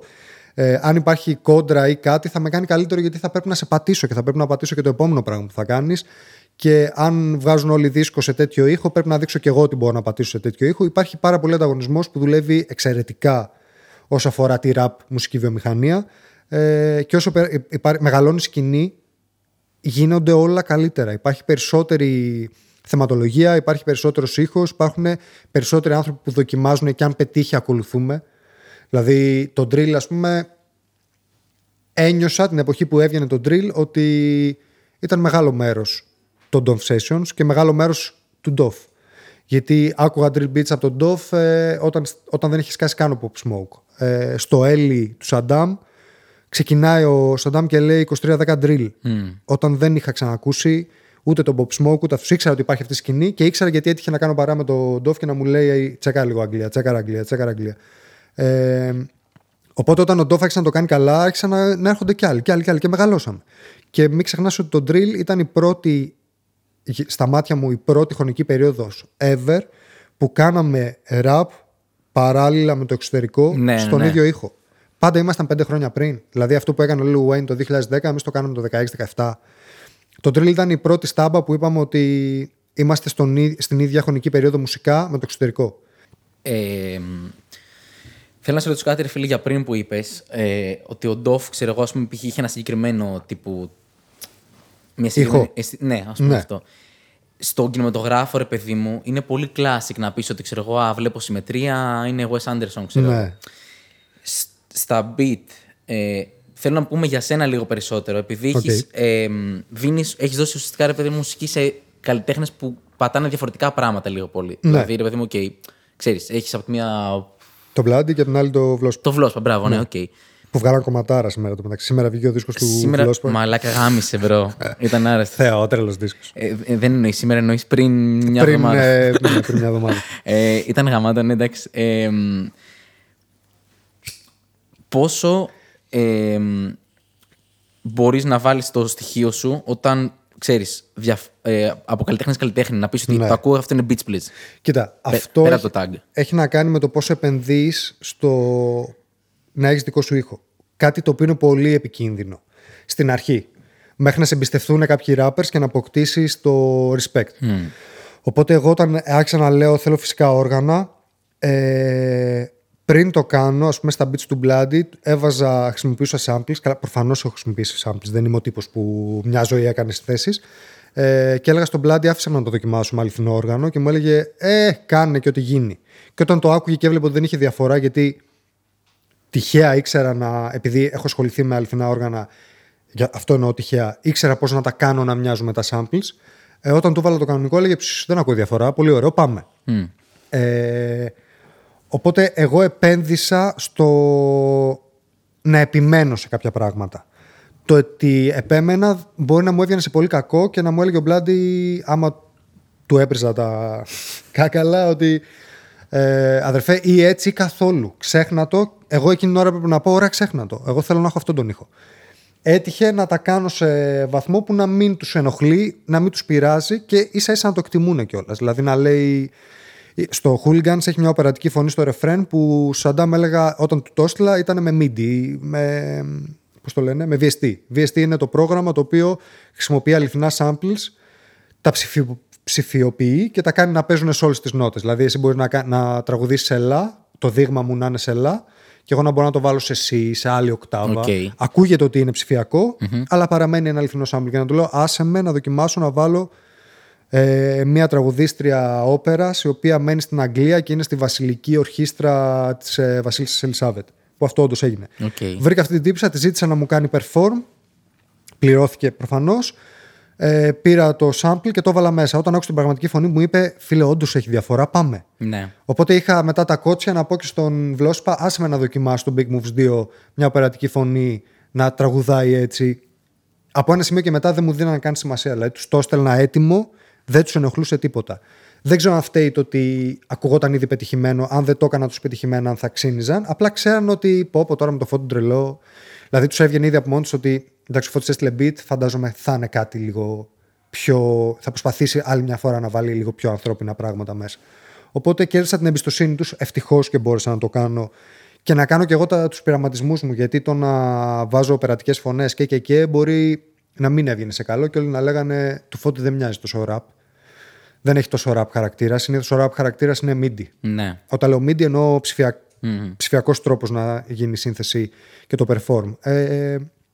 Στις δικές μου περιπτώσεις έτυχε να παίξουν όλα σωστά, καλά, να γίνει και η μίξη καλά, ώστε να βγουν τα αποτελέσματα και να μην έχω ποτέ προβλήματα. Οπότε όταν ήρθε η ώρα να τους πω και για το project, όλοι ξεκινούσαν, δεν λέγανε, πώς σου ήρθε αυτή η ιδέα. Όλοι ήταν σε φάση, φαντάζομαι ότι κάπου εκεί θα το πας. Ναι, ναι, ναι. Okay. Το ξέρανε δηλαδή ότι δεν έρθουν να ακούσουν ότι φτιάχνω ένα δίσκο, φίλε, έχω γράψει 10 beats, έλα να πατήσεις. Ναι. Περιμένανε κάτι λίγο πιο.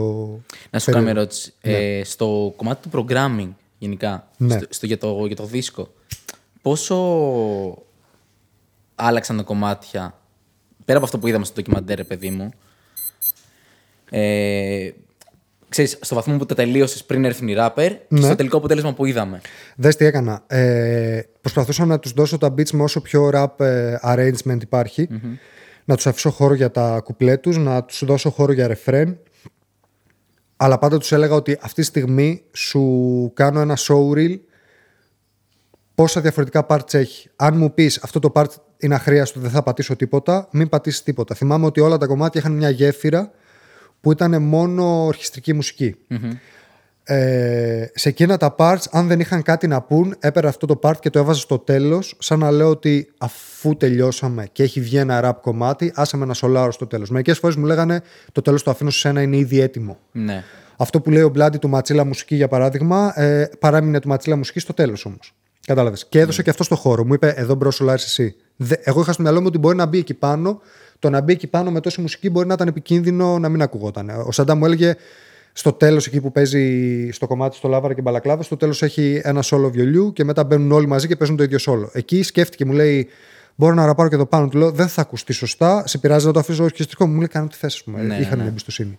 Και υπήρχαν ράπες που μου λέγανε ότι αυτό έχω γράψει, αυτό έχω στο μυαλό μου, βάλ' το όπου θες εσύ, γιατί από ό,τι φαίνεται και ο τρόπος που τους εξηγούσα και το καθοδηγούσα, φαινόταν ότι είχα ήδη κάτι έτοιμο. Είχα φτιάξει ένα πλάνο. Οπότε μου δείχναν την εμπιστοσύνη και λέγανε: κάνω ό,τι θες, δείξε μου. Αν έχω κάποιους συνδυασμούς, θα σου το πω. Και έτυχε να συμφωνήσουν με τα arrangement, γιατί δεν τους καπέλωνα, δεν με καπέλωναν. Διαχώριζα το ορχιστρικά με τα υπόλοιπα. Και στη version που θα βγει τώρα, που θα λέγεται The Instrumental, δεν θα ακούσεις το ίδιο arrangement, δεν θα ακούσεις drums σε πολλά σημεία. Εκεί που θα έχεις μάθει ότι μετά το tag μπαίνει το μιλάω με εικόνες, για παράδειγμα του Μικάπα, δεν θα μπει ούτε αυτός ούτε τα beats. Ναι. Θα μπει μόνο το πιάνο και η φωνή. Αυτό το πιάνο και τη φωνή όμως δεν πρόλαβες να την ακούσεις ξεκάθαρη για να καταλάβεις σε τι ραπάρει ο Μικάπα. Οπότε ας υπάρχει και αυτή η version. Δεν θα μπουν εκεί τα έτσι, θα μπουν πολύ πιο μετά. Ναι. Στην ουσία σου δείχνω τι υπήρχε πριν. Γι' αυτό και η instrumental version θα είναι άλλο arrangement τελείως. Παίζεις το πρώτο άκουσμα, φίλο, είναι πολύ σκαλωτικό. Ναι. Μιλάμε και δεν θα ναι, και θα μείνεις έτσι. Αλλά θα σε ενθουσιάσει, ελπίζω βασικά να σε ενθουσιάσει, το ότι όλα αυτά υπήρχαν εκεί πίσω. Ναι. Δεν τα άκουσα ποτέ. Υπάρχουν πράγματα που θυμάμαι ότι οι ράπερς μου λέγανε: αυτό το πιανάκι, ρε φίλε, είναι πολύ ωραίο, γιατί δεν το ανεβάζεις. Γιατί τους έλεγα ότι πρέπει να υπάρχει χώρος για τη φωνή. Mm. Ήδη οι φωνές τους είναι διαφορετικά μιξαρισμένες από το συμβατικό ραπ για να χωράνε εκεί μέσα. Αλλά δεν είχα και reference. Δηλαδή δεν είχα ακούσει ορχιστρικό ραπ σε CD, ώστε να πω ότι εκείνος το έκανε έτσι, ακούγεται λάθος, εγώ θα το κάνω σωστό. Έπρεπε, αν αυτό που έκανε ήταν λάθος, τουλάχιστον έκανα το λάθος ώστε κάποιος άλλος να το κάνει σωστό, όποιος ξαναδοκιμάσει ορχιστρικό ραπ, που ανυπομονώ να ξανακούσω. Περιμένω να δει τι θεώρησε ότι έκανα λάθος για να ακούσω και την άλλη version. Εμένα δεν με έπαιρνε να πω έλα να τα δοκιμάσουμε όλα. Δεν με έπαιρνε να πω βάλε τέρμα την ορχήστρα, δεν με νοιάζει ο ράπερ, ούτε βάλε τέρμα χαμηλά την ορχήστρα, με νοιάζει μόνο ο ράπερ. Οπότε δοκίμασα κάτι που, αν το έχω κάνει λάθος, ανυπομονώ να ακούσω κάποιον άλλον να το κάνει πιο σωστά και να πω έτσι ήταν καλύτερο, όντως. Μου γεννήθηκε μια απορία, ρε φίλε, αν έστειλες πίσω στις ορχήστρες. Όχι. Άρα δεν έχουν ιδέα. Το σκέφτεσαι κάποια στιγμή. Ή Klein. Δεν έχω κανένα πρόβλημα. Εννοείται. Okay. Δεν έχω κανένα πρόβλημα. Εννοείται ότι το έχω στο μυαλό μου να γίνει. Απλά αυτές οι ορχήστρες δεν είναι και οι ορχήστρες που αυτοί οι άνθρωποι συγκεκριμένοι μου δώσαν την εικόνα ότι κάναν αυτό που έκαναν και το τι θα κάνω εγώ μετά δεν τους νοιάζει. Okay. Ο τρόπος που ηχογραφούν αυτοί είναι ότι εμείς σου δώσαμε τα δικαιώματα να το χρησιμοποιήσεις όπως θέλεις, είτε το χρησιμοποιήσεις σε παιχνίδι, για το κινητό. Έχει τύχει να μπαίνω στο Instagram και να μου βγάλει διαφήμιση παιχνίδι κινητού και να ακούω αληθινές ορχήστρες και να λέω πώς διάολο. Και να μπαίνω στο site αυτών των ορχιστρών που πήγα και να μου βγάζει τα παιχνίδια ότι αυτοί ηχογράφησαν για αυτό το παιχνίδι. Δεν νομίζω να τους έστειλαν ποτέ το παιχνίδι και να τους πούνε πώς σας φαίνεται η μουσική. Ναι, okay. Εγώ θα το έκανα μόνο και μόνο για να τους δείξω ότι δώστε μια ευκαιρία στον επόμενο ραπ παραγωγό που θα έρθει. Αν αυτό σας άρεσε, δώστε μια ευκαιρία σε όποιον ραπ παραγωγό έρθει, που είμαι σίγουρος ότι θα το φερθούν όπως φέρθηκαν σε μένα, δηλαδή άψογα. Οπότε να είστε πιο ενθουσιασμένοι όταν έχετε ένα ζάπαρο, γιατί δείτε μέχρι που μπορεί να φτάσει. Αν βέβαια το στείλω και πούνε πω, αγόρι μου, φαντάσου ότι σε πολλά groups οργάνων, στα έχορδα ας πούμε, κανονικά παίζει κόντρα μπάσο, παίζουν πολύ χαμηλές συχνότητες. Mm-hmm. Εγώ όλους αυτούς έβγαλα έξω. Δηλαδή ο κοντάκτορ μου έλεγε δεν έχεις μπάσα και του λέω το ξέρω γιατί δεν έχεις μπάσα, του λέω τώρα τι να σου ξύγω. Ναι. Αυτά τα μπάσα, αυτή τη θέση αυτών των μπάσων συχνοτήτων την πήρε το 808. Οπότε αν ποιος ο λόγος να τους βάλω και να τους κόψω συχνοτικά στο mix, να το κάνω όλο μεσαίο ψηλό, αν δεν τους χρησιμοποιήσω. Οπότε αυτοί παίζανε και λέγανε τώρα χωρίς μπάσα εσύ τι θα κάνεις. Ναι, ήταν σε βασικά τη λύπη δηλαδή. Ναι, μα ακραίο. Υπήρχε συνέχεια η απορία του Φώτισε σίγουρος. Ναι. Σε κάθε τέλος ενός κομματιού, καταρχήν εγώ δεν τους έστειλα να παίξω. Οι φαρτούρες που τους έδωσα δεν ήταν 3,5 λεπτά πράγματα. Ήταν 8 μέτρα, 16 μέτρα. Οπότε βλέπαν το 16 μέτρο και έλεγε αυτό είναι, είσαι σίγουρος? Ναι. Οκ, πάμε. Γράφανε αυτό, εδώ τελειώνει δηλαδή. Είναι μόνο αυτό το part, ναι. Και το ίδιο part το θες σπικάτο, ας πούμε, αντί για λεγκάτο. Ναι. Οκ, πάμε. Τώρα, άμα τους το στείλω πίσω, μπορούν να πούνε έβγαλες τα μπάσα για να βάλεις σε το weight, σε τρελό. Σου είναι χάλια αυτό το πράγμα. Και ο επόμενος δράπαραγός που να πούνε πω από πάλι ένας τέτοιος. Ναι. Ελπίζω να μην γίνει αυτό. Ναι, αλλά είναι άνθρωποι που κάνουν τη δουλειά τους τόσο καλά που ξέρουν ότι εκεί τελειώνει αυτό που κάνανε και συνεχίζουν με έναν άλλο εισαγωγικά πελάτη για να κάνουν αυτό που κάνουν πολύ καλά.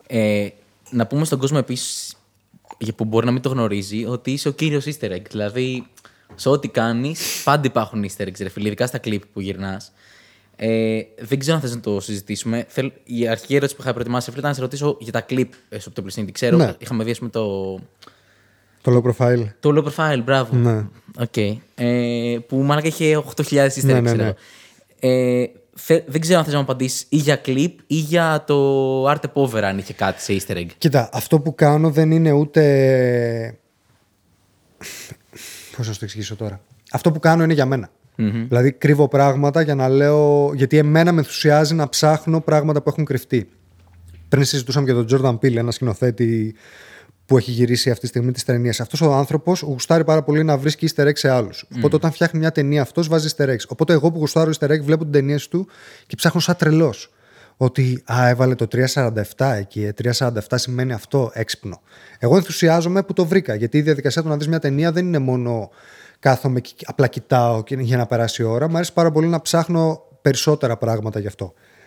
Και εμένα μου δίνει το κίνητρο να ψάχνω περισσότερα πράγματα. Όταν βάζω εγώ easter eggs σε ένα βίντεο κλιπ, δεν το κάνω ούτε για να ανεβάσω stories και να λέω κοιτάξτε πόσο έξυπνα κάνω βίντεο κλιπ. Το κάνω για να δει ένας πιτσιρικάς και να μου πει έβαλες εκείνο εκεί, ναι, το είδα. Και να πω ίσω. Κατάλαβε. Σκέφτεσαι με τον ίδιο τρόπο που σκέφτομαι εγώ. Πολλές φορές το κάνω και για να αποδείξω στον εαυτό μου ότι μετά πολλά χρόνια είχα ήδη δείξει δείγματα ότι θα κάνω αυτό το πράγμα. Στο Arte Povera έχω 10 σίγουρα easter eggs από το επόμενο project. Τα οποία τώρα που τα βλέπεις δεν τα παίρνει καν το μάτι σου. Γιατί δεν δίνει σημασία. Υπάρχει ας πούμε ένα λογότυπο ενός προσώπου που υπάρχει 10 φορές μες στο ντοκιμαντέρ, το οποίο όταν βγει ο δίσκος και έχει αυτό το λογότυπο πάνω και τύχει να ξαναδείς το ντοκιμαντέρ θα πεις φίλε στην καρέκλα βασικά δεν το δίνω. Υπάρχουν σε σημεία που θα πεις α, το έχεις εκεί. Αυτό το κάνω για μένα για να λέω ότι και επίσης να θυμίζω τον εαυτό μου το ότι φίλε το έδωσες αυτό, πρέπει να το κάνεις. Mm. Μην το αφήσεις. Κάνε τον άνθρωπο που θα δει το επόμενο σου project να ενθουσιαστεί που το έδειξες πριν, όπως εσύ θα ενθουσιαζόσουν για κάτι που είδες και περιμένεις την επόμενη του κίνηση. Από clips, τι θέλεις να σου πω, τι υπάρχουν, ας πούμε. Κάποιο easter egg, ας πούμε, το αγαπημένο σου, ξέρω εγώ, που να λες ρε φίλε εδώ, εντάξει, αυτό ήταν ωραίο. Αυτό ήταν έξυπνο, που το κάναμε, ναι. Θυμάμαι, είχες πει για το Big Moves 1, ξέρω εγώ, ότι οι τύποι ψάχνουν στα λεξικά. Ναι. Που αυτό αναγκάστηκε να γίνει slow motion γιατί περνούσε πάρα πολύ γρήγορα η κάμερα σε εκείνο το σημείο και ήθελα κάπως να δείξω ότι στο σημείο που μιλάει γαλλικά οι τύποι ανοίγουν ένα γαλλικό λεξικό και τεστάρουν, προσπαθούν να καταλάβουν τι λέει. Και ότι αυτό ήταν η ιδέα του Παύλου, ότι μετά που προχωράει και κάθεται σε μια καρέκλα και λέει το ad-lib, έχει ένα ad-lib από πίσω. Το ad-lib είναι όταν η μένη φωνή ραπάρει και από πίσω ο ράπερ λέει και άλλα πράγματα, ας πούμε, επιπρόσθετα. Λέει τόπα. Εκεί που λέει τόπα έχει την καρέκλα και το ψυγείο και το σημείο εκείνο είναι από το εξώφυλλο τόπα. Αυτό δεν Το κάναμε γιατί εμείς περνάμε καλά με το να γίνεται πιο δημιουργικό. Κάτι άλλο που δεν φάνηκε είναι ότι στις ζυγαριές που περνάει και χτυπάει τη μία ζυγαριά, οι ζυγαριές πάνω έχουν ζύγια. Οπότε και εκεί μπλέκεται ο στίχος. Τώρα τι άλλο να θυμηθώ, ρε φίλε. Θυμήσου κανένα βίντεο κλιπ να σου πω. Δεν θυμάμαι να έχω αφήσει πάντως κλιπ χωρίς να έχω προσθέσει κάτι. Το ρίσκο μου άρεσε. Το αγαπημένο μου βίντεο κλιπ νομίζω που έχεις κάνει. Μετά έχεις το Σαντάμ. Το ρίσκο έχει την κουζίνα του Αλτέντε μέσα στο. Okay. Τέτοιες καμενιές δεν ξέρω καν αν είναι στερέξ από ένα σημείο. Είναι απλά καμενιές. Στο Αλτέντε μαγειρεύει μακαρόνια σε μια κουζίνα που αυτή την κουζίνα την κουβαλήσαμε. Είναι το σκεπτικό του ότι. Τι λες, ρε. Προσπαθώ, άμα κάνω με έναν καλλιτέχνη πολλά βίντεο κλιπ, να παραμένει στο ίδιο σύμπαν με κάποιο τρόπο. Καταλαβες ότι ο ίδιος άνθρωπος. Ειδικά αν το ραπ του παραμένει σε ένα σύμπαν και η εικόνα του να παραμένει σε ένα σύμπαν. Οπότε η κουζίνα εκεί θα μπει στην κουζίνα εκεί, γιατί παραμένεις ο ίδιος άνθρωπος. Το χαλί στο αλντέντε που ραπάρει και έχει από πίσω τις αφήσεις του Eminem και ποδοσφαιριστών κλπ. Έχει από μπροστά του ένα χαλί και ένα πιτσιρίκι που τον τραβάει βίντεο. Το χαλί που είναι εκεί είναι και το χαλί στο ρίσκο. Κάπως τα συνδέω με κάθε τρόπο ώστε να φαίνεται ότι μιλάμε για τον ίδιο άνθρωπο. Οκ, γαμάτο. Ναι. Λοιπόν, θέλω να σε πάω, ρε φίλε, λίγο τώρα στο. Κάναμε το ξέρω τις κινήσεις μαζί. Είχες αναλάβει το σκηνευτικό ρόλο επιτοπλίστων και το μοντάζ. Να ανατρέξουμε λίγο εκεί τι σκεφτόσουν όταν σου έστειλα αφενός. Ναι. Γιατί εντάξει, ήταν και για σένα λίγο. Δεν ξέρω, ήταν καθόλου challenge το τι ξέρεις. Θυμάμαι να μου στέλνεις ενώ ήμουνα σε μια στάση στα τρένα και εκείνη την περίοδο έλεγα κάτι πρέπει να κάνω πριν ξεκινήσω να τρέχω. Και μου έστειλες το μήνυμα και σκέφτηκα επιτέλους κάτι που δεν θα χρειαστεί. Δεν θα ακολουθώ τους στάνταρ κανόνες του ραπ. Αλλά μου άρεσε ήδη αυτό που έκανες. Δηλαδή παρακολουθούσα, ήξερα αυτά που έκανες. Και το πιο σημαντικό ήταν, φίλε, να ξέρω ότι θα βγάλουμε άκρη. Οπότε με το που μου έστειλες και μου είπες για δουλειά και ο τρόπος που μου το έθεσες ήταν κάτι που ήθελα πολύ. Αλλά από τη μέρα που μου το έστειλες μέχρι. Ήσουν ο μόνος άνθρωπος που έστειλε τόσο νωρίς, ρε φίλε. Θυμάμαι μου έστειλες χειμώνα και ήταν να το κάνουμε Απριλίο. Ναι, Μάιο. Μάιο, φαντάσου, 6 μήνες πριν σίγουρα. Οπότε έλεγα, αν ξεκίνησε από τώρα να σκέφτεσαι να το στείλει, σημαίνει ότι δεν θα έχουμε τις τελευταίες στιγμές τρέλες. Αύριο γυρνάμε, βρες 6 κάμερες, σκέψου τι θα κάνεις και τέτοια. Ξέρετε, για μένα είναι ένα στήριο, ρε φίλε, γιατί δυστυχώς ακόμα το stand-up υπάρχει το ότι όλα τα special που γίνονται, όσοι τα αναλαμβάνουν, δεν έχουν ιδέα του πώς γίνεται. Ναι. Έχουμε μάνι 4 special στην Ελλάδα, οπότε ξέρεις. Δεν υπάρχει το know-how. Ναι, αλλά και αυτοί ίσως φοβούνται και θέλουν να το παίξουν safe ότι δεν μπορεί να μην παρακολουθούν οι ίδιοι τόσο πολύ. Δηλαδή, το πρώτο πράγμα που σου είπα όταν μιλήσαμε, στείλε μου reference, τι θέλεις. Ναι. Και ό,τι μου έστειλες, ευτυχώς τους 2 από τους 5 που μου. Όχι, τους 2 από τους 5 που μου έστειλες δεν τους ήξερα. Πι Davidson, ας πούμε, δεν είχα ιδέα. Ήξερα τον τύπο, δεν είχα ιδέα για τα stand-up comedy του. Μου το έστειλες επειδή ήταν ωραίο το σκηνικό και τελικά έγινε και εκείνο το special, μου άρεσε. Αν οι Έλληνες που γυρνάνε τα special δεν γουστάρουν το είδος και δεν ξέρουν, δεν θα κάτσουν να δουν reference, θα πούνε ωραία, αυτός μιλάει με ένα μικρόφωνο, πάει και δεξιά-αριστερά, στην κάμερα στη μέση μεγάλο κάδρο, όπου πάει να τον έχουμε μέσα μια χαρά. Ναι. Δεν είναι τόσο δημιουργικό. Δεν ξέρω αν οι ίδιοι δεν θέλουν να είναι δημιουργικοί, μπορεί να φταίει και ο comedian, ρε φίλε. Αν εσύ μου έλεγες Φώτη, μ' αρέσει αυτό που κάνεις, αλλά εδώ τρίποδα και στάσιμο, μην τυχόν και παίξεις παραπάνω. Εσύ μου έδωσες το ελεύθερο. Σου έδωσα φούρτελ. Ήμουν σε φάση, φίλε, παρότι δεν ξέρεις, είναι η πρώτη φορά που θα το κάνεις. Σου είχα τόση εμπιστοσύνη, ρε φίλε, θα το κάνεις καλά. Που σου λέω, κάνω ότι γουστάρεις. Δηλαδή. Γι' αυτό και το ευχαριστήθηκα, ρε φίλε. Ναι. Γι' αυτό και σου έλεγα συνέχεια, αλλά να δοκιμάσουμε και αυτό και το άλλο. Αν και νομίζω είχαμε γνωριστεί στο Off the Hook, στον Καζάρτε. Τη μέρα που έπαιζε ο Βλόσπα. Ναι, όχι, δεν ήταν το Off the Hook, ήταν αυτό ένα κλειστό live. Off the Hook ήταν live stream. Ήτανε 2 live streams, ναι, okay, και ένα που ήταν καθήμενοι. Ναι. Στο live stream είχεσαι. Εκεί μιλήσαμε πρώτη φορά. Ναι. Μετά σε είδα στο Off the Hook το κανονικό. Ναι. Που τα πάμε και νομίζω τρίτη φορά που ξέρεις. Ήταν αυτό με το ξέρω τις κινήσεις. Ναι. Θυμάσαι καθόλου κανένα σκηνικό έτσι. Γενικά εντάξει, ήμουν πολύ αγχωμένος νομίζω στην άλλη φάση. Πάρα πολύ, ναι. Και αυτό που σου έλεγα συνέχεια είναι ότι δεν έχουμε περιθώριο λάθους, ρε φίλε. Δεν πρόκειται να γίνει κάτι. Γιατί εγώ ήμουνα και πολύ σίγουρος για τους ανθρώπους που είχα μαζί μου. Οπότε ήθελα να σου αφαιρέσω το άγχος, γιατί αν κάτι πάει στραβά δεν θα είναι ούτε από τον ήχο, ούτε από τα μικρόφωνα, ούτε από τις κάμερες. Δηλαδή όποιος είναι εδώ, αξίζει να είναι εδώ, οπότε μη φοβάσαι για τίποτα. Αλλά ξεχνούσα συνέχεια ότι εσύ τώρα θα κάνεις και live, όντως. Καταλαβαίνεις. Ναι. Ήμουνα σε set mindset. Ότι ό,τι γίνει τώρα το ελέγχουμε, ρε φίλε, δεν έγινε κάτι. Ξεχνούσα δηλαδή ότι αν ένα αστείο δεν πάει καλά, τι θα κάνεις αν δεν γελάσει ο κόσμος. Ναι. Αλλά νομίζω ότι η παράσταση πήγε από τέλεια και από μόνη της. Ναι, έχει πάει πολύ καλά. Εντάξει, έχει γίνει ένα σκηνικό στο οποίο είχαμε πουλήσει. Για κάποιο λόγο ήταν λάθος το πλάνο θέσεων του θεάτρου. Δεν ξέρω εσύ πώς το έζησες εκείνη τη στιγμή, γιατί εγώ δεν έχω καμία επαφή. Δεν το θυμάμαι αυτό πολύ. Που ουσιαστικά ξέρεις, ήταν λάθος το πλάνο θέσεων και είχαμε πουλήσει παραπάνω θέσεις από ό,τι έπρεπε, εν πάση περιπτώσει. Α, οκ. Και ψάχνανε καρέκλες, ιστορίες. Και αντί να ξεκινήσουμε 9 και 4, ξεκινήσαμε 10 και μισή. Ναι. Κάναμε πάρα πολύ ώρα. Και εγώ δεν είχα ιδέα του γίνεται, γιατί προφανώς θα αγχωνόμουν ακόμα παραπάνω. Ευτυχώς που δεν είχες ιδέα. Ναι.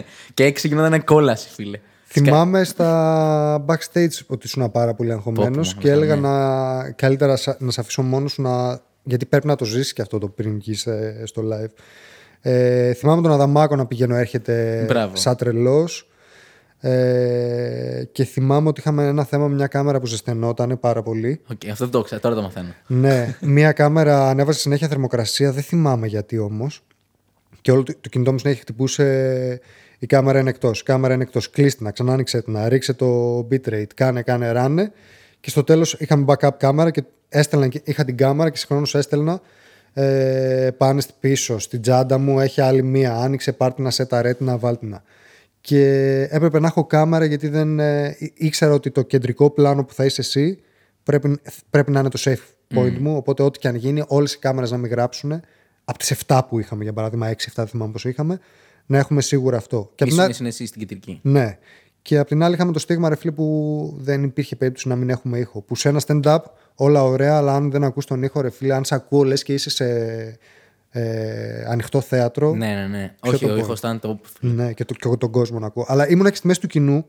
Οπότε έπαιρνα όλο το vibe. Ότι όντως είναι πολύ ωραίο όλο αυτό που συμβαίνει. Κατάλαβες. Άμα ήταν όλο ξέρω το ότι ήρθαμε εδώ και τα αστεία του σπήλιου είναι την καβαρετά. Δεν νομίζω ότι θα έβγαινε τόσο καλό. Δηλαδή, ένιωθα ότι όλο αυτό που συμβαίνει αυτή τη στιγμή είναι όπως θα έπρεπε να συμβαίνει. Πολύ έντονο, φίλε. Δεν θυμάμαι μετά τελειώνει. Πήγαμε και τα hot dog εκεί πέρα και ήμουνα. Αν είχαμε πάει τα hot dog. Ναι. Και βάζαμε να ακούσουμε το δίσκο του Χοκ. Α, μπράβο, ναι. Τρελό. Ωραία, είχαμε περάσει, φίλε. Το χάρηκα πάρα πολύ. Και στο μοντάζ, ας πούμε, το ευχαριστήθηκα γιατί ήταν όλο. Εκεί ήμασταν και πιο χαλαροί, νομίζω. Ναι, είχαμε και πάρα πολύ καιρό. Δηλαδή, θυμάμαι ότι μου είπες ένα μήνα και μετά μου λες: μην αγχώνεσαι, έχουμε άλλο ένα μήνα, άστο. Και καλά έκανες και το άφησες γιατί. Όσο πιο χαλαρά το παίρνεις και όσο χρόνο του δίνεις, μόνο καλύτερο μπορεί να γίνει παρά χειρότερο. Το μόνο που είχα στο μυαλό μου είναι πόσες αλλαγές θα ζητήσεις και οι αλλαγές ήταν αστείες, νομίζω. 5-6 πραγματάκια του τίποτα. Οπότε όλη η εμπειρία ήταν τέλεια. Όχι, ήταν ωραία, ρε φίλοι. Το χάρηκα full και thanks που δουλέψαμε μαζί. Χαρά μου ήταν. Να ξαναγυρίσουμε λίγο στο Arte Povera. Εντάξει, θέλω να σου κάνω την πιο βασική ερώτηση, ρε φίλε, που δεν γίνεται να την κάνω. Okay. Το τατουάζ πόσο πόνεσαι, ρε φίλε. Το τατουάζ δεν το σκέφτηκα καν σαν πόνο εκείνη τη στιγμή. Το μόνο που σκεφτόμουν ήταν ότι σταμπάρω τον εαυτό μου σαν στάμπα ότι αυτό συνέβη και ότι θα το κουβαλάω για πάντα πάνω μου. Αυτό τον τρόπο σκέψης. Το Arte Povera που σημαίνει τέχνη της φτώχειας δεν είναι το σκεπτικό το ότι το φτώχεια στο μυαλό μου δεν έχει να κάνει με την κοινωνική τάξη ούτε με τα λεφτά ούτε με τίποτα. Ήμουνα όταν το φτιάχνα αυτό και είμαι ακόμα και για πολλά χρόνια έζησα τη φτώχεια από θέμα οικονομικό, αλλά το φτώχεια σημαίνει και το να κάνεις κάτι χωρίς να φοβάσαι να χάσεις κάτι. Αυτό είναι η έννοια της φτώχειας σε αυτό που γράφω και σε αυτό που εννοώ. Γιατί το Arte Povera σαν project δεν το είχα, δεν μου δωρήθηκε, δεν μου το κέρασε κάποιος, ούτε μια δισκογραφική μου είπε μια ιδέα. Περιττό να σου πω ότι το πρώτο εξάμηνο, όχι απλά δεν με πίστεψε κανείς, οι απόψεις των συνεργατών μου, εκτός από 2-3, ήταν ναι ρε κάνε, ναι, σούπερ θα πετύχει και από τα μάτια τους έλεγες πόσο δεν σε νοιάζει ρε φίλε, πόσο δεν πιστεύετε σε αυτό που κάνω. Το οποίο πλέον δεν με απογοητεύει, γιατί και εγώ αν άκουγα κάποιον, ίσως το σκεφτόμουν διπλά-τριπλά, απλά δεν είχα καμία υποστήριξη στην αρχή ούτε από τους συνεργάτες μου, ενώ είχα ήδη ξεκινήσει. Δεν μπορούσα να τους πείσω ότι αυτό που κάνω έχει αξία. Και συνέχεια σκεφτόμουν το ότι έπαιζε να είμαι τρελός, δε φίλε. Δεν αρέσει σε κανένα αυτό που πάω να κάνω. Η μόνη αλλαγή που έγινε και όλοι γύρισαν να με κοιτάξουν με γουρλωμένα μάτια ότι Φώτη, τι πας να κάνεις εκεί. Επιτέλους καταλάβαμε τι πας να κάνεις. Ήταν όταν βγήκε το teaser. Βέβαια, φταίω και εγώ γιατί δεν τους έδειχνα τίποτα. Τους έλεγα πάω να κάνω rap και θα συνδυάσω ορχιστρική μουσική. Ναι, σίγουρα. Πάμε. Θυμάμαι να συζητάω για τους τίτλους. Να μου λένε τι τίτλους θα έχει και λέω λατινικούς που θα σημαίνουν κάτι και αου και τις καμενιές μου και μου λέγανε ναι αλλά παραμένει ένα rap track φίλε Μπορείς να βάλεις τίτλο κανονικό και λέω πόσο δεν ξέρεις τι πάω να κάνω, πόσο δεν σε νοιάζει. Ναι. Πόσο δεν βλέπεις το bigger picture, ας πούμε. Και έπρεπε να βγει το teaser για να δει ο καθένας ότι όντως γίνεται πραγματικότητα και να ακουστεί λίγο ο ήχος. Που το πρώτο teaser δεν είχε τίποτα rap μέσα. Ήταν το intro το οποίο είναι συμφωνικό τελείως. Αυτό που μου πήρε περισσότερο χρόνο ήταν να περάσει το πρώτο εξάμηνο, να δείξω κάτι ώστε να αρχίσουν να καταλαβαίνουν τι προσπαθώ να κάνω. Δεν υπήρξε έλεγχος στο ντοκιμαντέρ. Από ποιον? Από τη διανομή. Δεν έγινε διανομή. Αυτό που έγινε είναι ότι έπαιξε στα Village.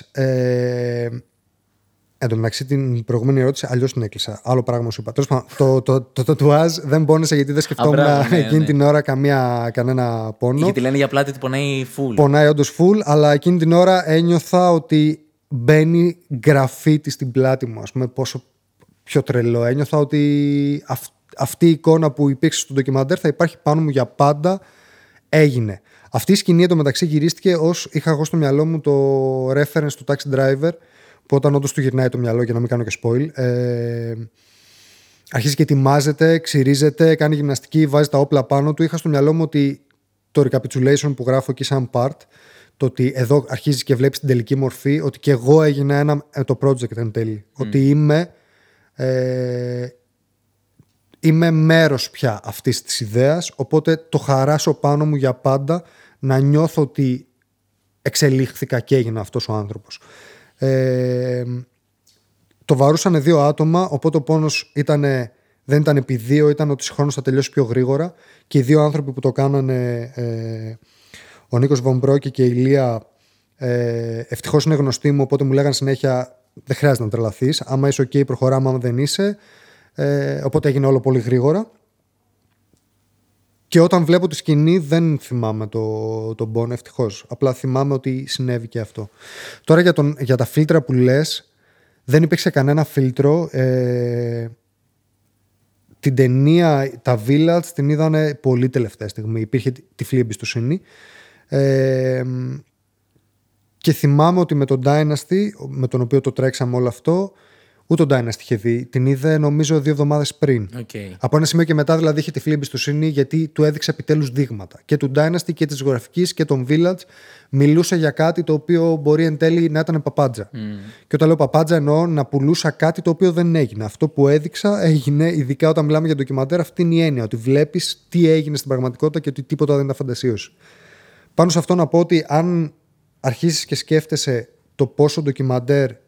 το πόσο σκεπτικό του ντοκιμαντέρ είχα, θα καταλάβεις γιατί είχαμε ένα τσέλικα του 92, γιατί το αμάξι που ακούσαμε τη μουσική είναι ένα πόλο του 99, γιατί είμαστε σε μια πεταμένη αποθήκη για να ξύσω το κεφάλι μου. Όλα αυτά είναι κυριολεκτικά οι πραγματικές συνθήκες.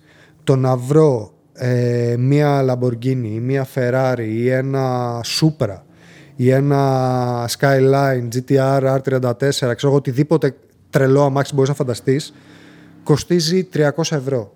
400, 500. Δεν έχω γυρίσει με τέτοιο αμάξι στην πόλη ποτέ. Mm. Το να γυρνάω στην πόλη 4 ώρα τα ξημερώματα είναι ψηλό στάνταρ. Και αυτή η συζήτηση με τον φίλο μου είναι επίσης ψηλό στάνταρ. Ο κύκλος μου το ξέρει ότι πάμε βράδυ βόλτα μες στην πόλη που υπάρχει απόλυτη ησυχία και μπορούμε να κάνουμε τη δικιά μας φυσαρία. Είτε ακούμε μουσική, είτε συζητάμε μέχρι αηδίας για ένα θέμα. Θα έγραφε τέλεια ένα Σούπρα. Θα ήταν ό,τι πιο Fast and the Furious υπάρχει, αλλά δεν έχουμε στον κύκλο μας, δεν έχω μπει. Τι αμάξι έχω μπει? Ένα Toyota Celica. Και όταν ήμουν πιτσιρικά, στη γειτονιά μου ήταν ένα Celica φτιαγμένο στα άκρα και όποτε περνούσα έλεγα τι αμαξάρα. Το 2000 όταν ήμουν εγώ πιτσιρικάς και περνούσα, αυτό μου έμεινε στο μυαλό. Οπότε όταν ήρθε η ώρα να γυρίσουμε το βίντεο, λέω πες τον τάδε που έχει το Celica μας το δανείσει, γιατί αυτό είναι το αμάξι που γυρνάμε. Επίσης εκεί που ακούμε τα ηχεία, που ακούμε μες στο αμάξι τη μουσική. Αυτά τα αμάξια φτιάχνονται για ήχο, ούτε Ferrari, ούτε. Τις Ferrari δεν τις πειράζει τα ηχεία. Mm.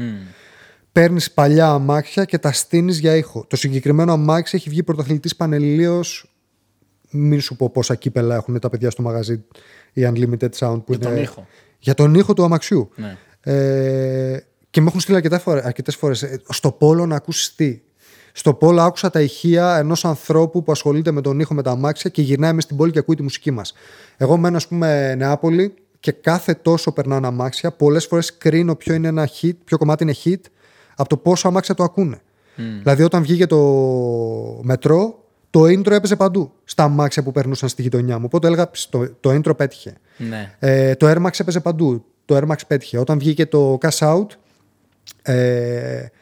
το κομμάτι με τον τίτλο που είναι σύμβολα, ελπίζω να καταλαβαίνεις που λέω. Ναι, το 80's. Ναι, έπαιζε στα αμάξια. Οπότε λέω αυτό το κομμάτι το πιάσανε οι άνθρωποι που ακούνε τέρμα στα αμάξια τους. Οπότε ήθελα ένα αμάξι από τους ανθρώπους που ακούνε τέρμα στα αμάξια τους. Και εμείς όταν βγάζουμε ένα δίσκο δεν το ακούμε στο στούντιο, ρε φίλε, γιατί κανείς δεν έχει φοκάλ στο σπίτι του να ακούσει. Οι περισσότεροι έχουν αμάξια που βάζουν δυνατά. Και επίσης στο σπίτι σου πόσο δυνατά να βάλεις. Οπότε είπα, τα παιδιά, φέρτε το πιο δυνατό αμάξι που έχετε, και φέραν αυτό και με το που το είδα, λέω, ναι, αυτό είναι το αμάξι που συνήθως θα ακούσει ο άνθρωπος που ακούει δυνατά μουσική. Με αυτό το σκεπτικό έβαλα και όλα τα elements εκεί μέσα και με τον ίδιο τρόπο διάλεξα και όποιος συμμετέχει να είναι άνθρωποι οι οποίοι όντως υπάρχουν στη ζωή μου και στον κύκλο μου, και σεβάστηκα την κάθε τέχνη. Για παράδειγμα, στον γραφίτι, είτε του πιάνου, είτε το σχέδιο στην πλάτη μου, είτε στη σκηνή που γίνεται το producing, που εμφανίζονται και εξαφανίζονται χοροδίες, εκεί που είναι το γραφείο μου, αριστερά είναι πεταμένο ένα Hyundai Accent του 95, το οποίο είναι όλο γραφιταρισμένο, και γράφει ένα quote που είπε ο Πικάσο ότι για να φτιάξει κάτι πρέπει πρώτα να καταστρέψεις κάτι. Πολύ ελεύθερη μετάφραση αυτή που κάνω.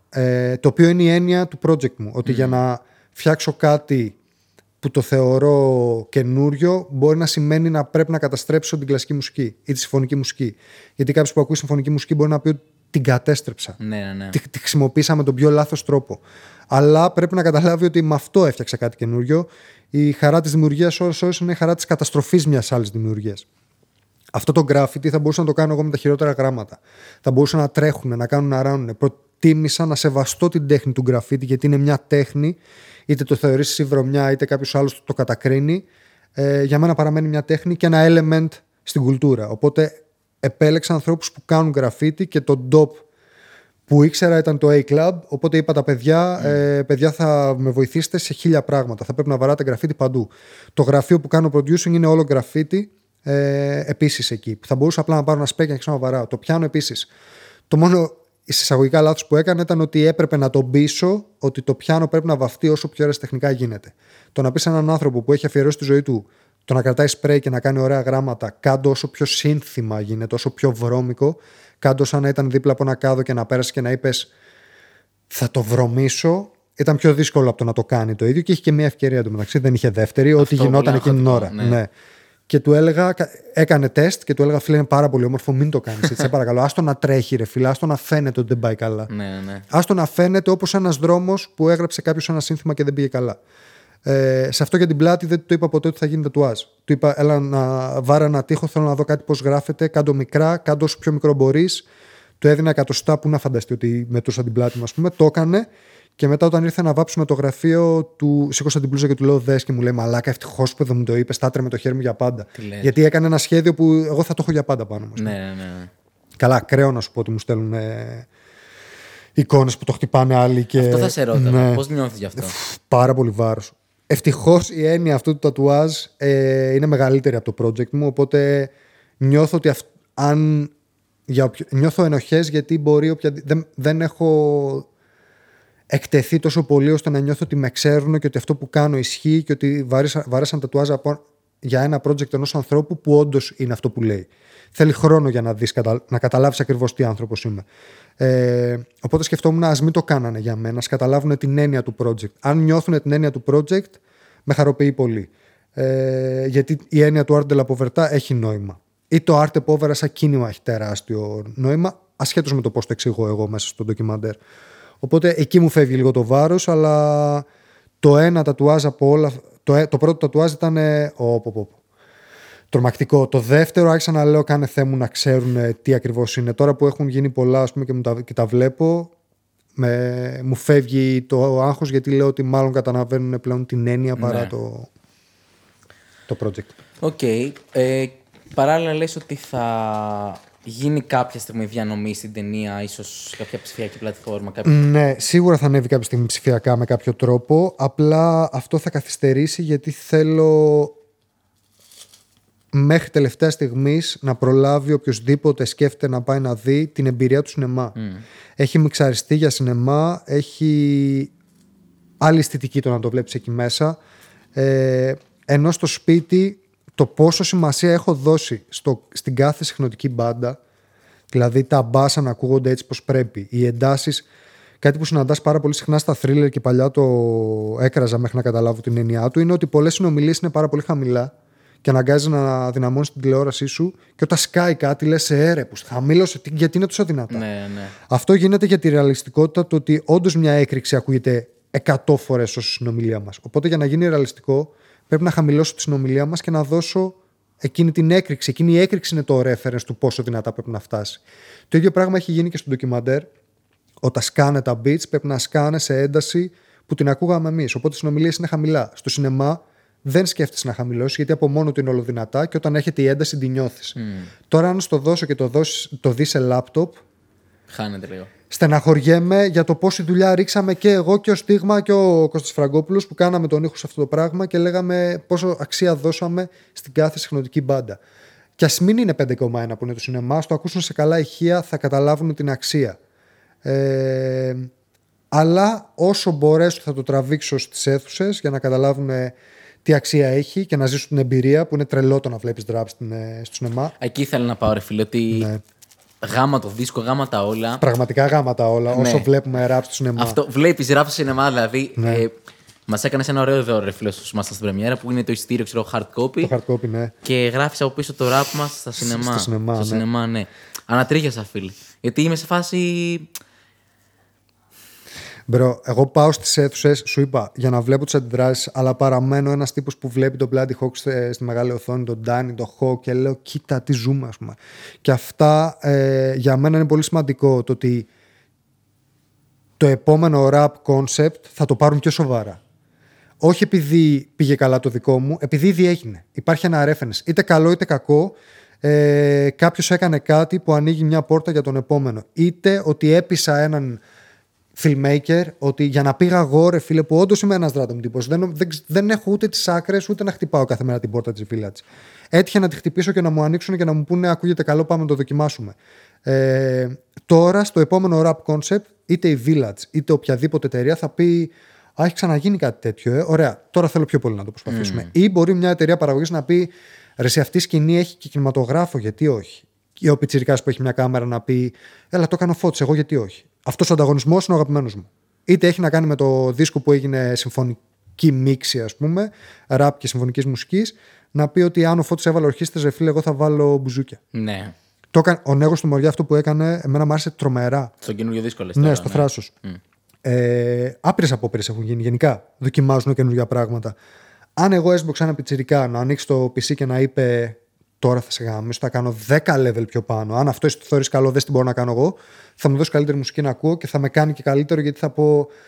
Το 2023 το επίπεδο της παραγωγής μουσικής ήταν εδώ, το 2024 πήγε εδώ, το 2026 θα πάει εδώ. Να μην συνεχίσουμε να κάνουμε τα ίδια και τα ίδια. Έχει καταντήσει. Για τους ανθρώπους που ασχολούνται με αυτό, έχει καταντήσει μερικές φορές να είναι βαρετό. Ναι.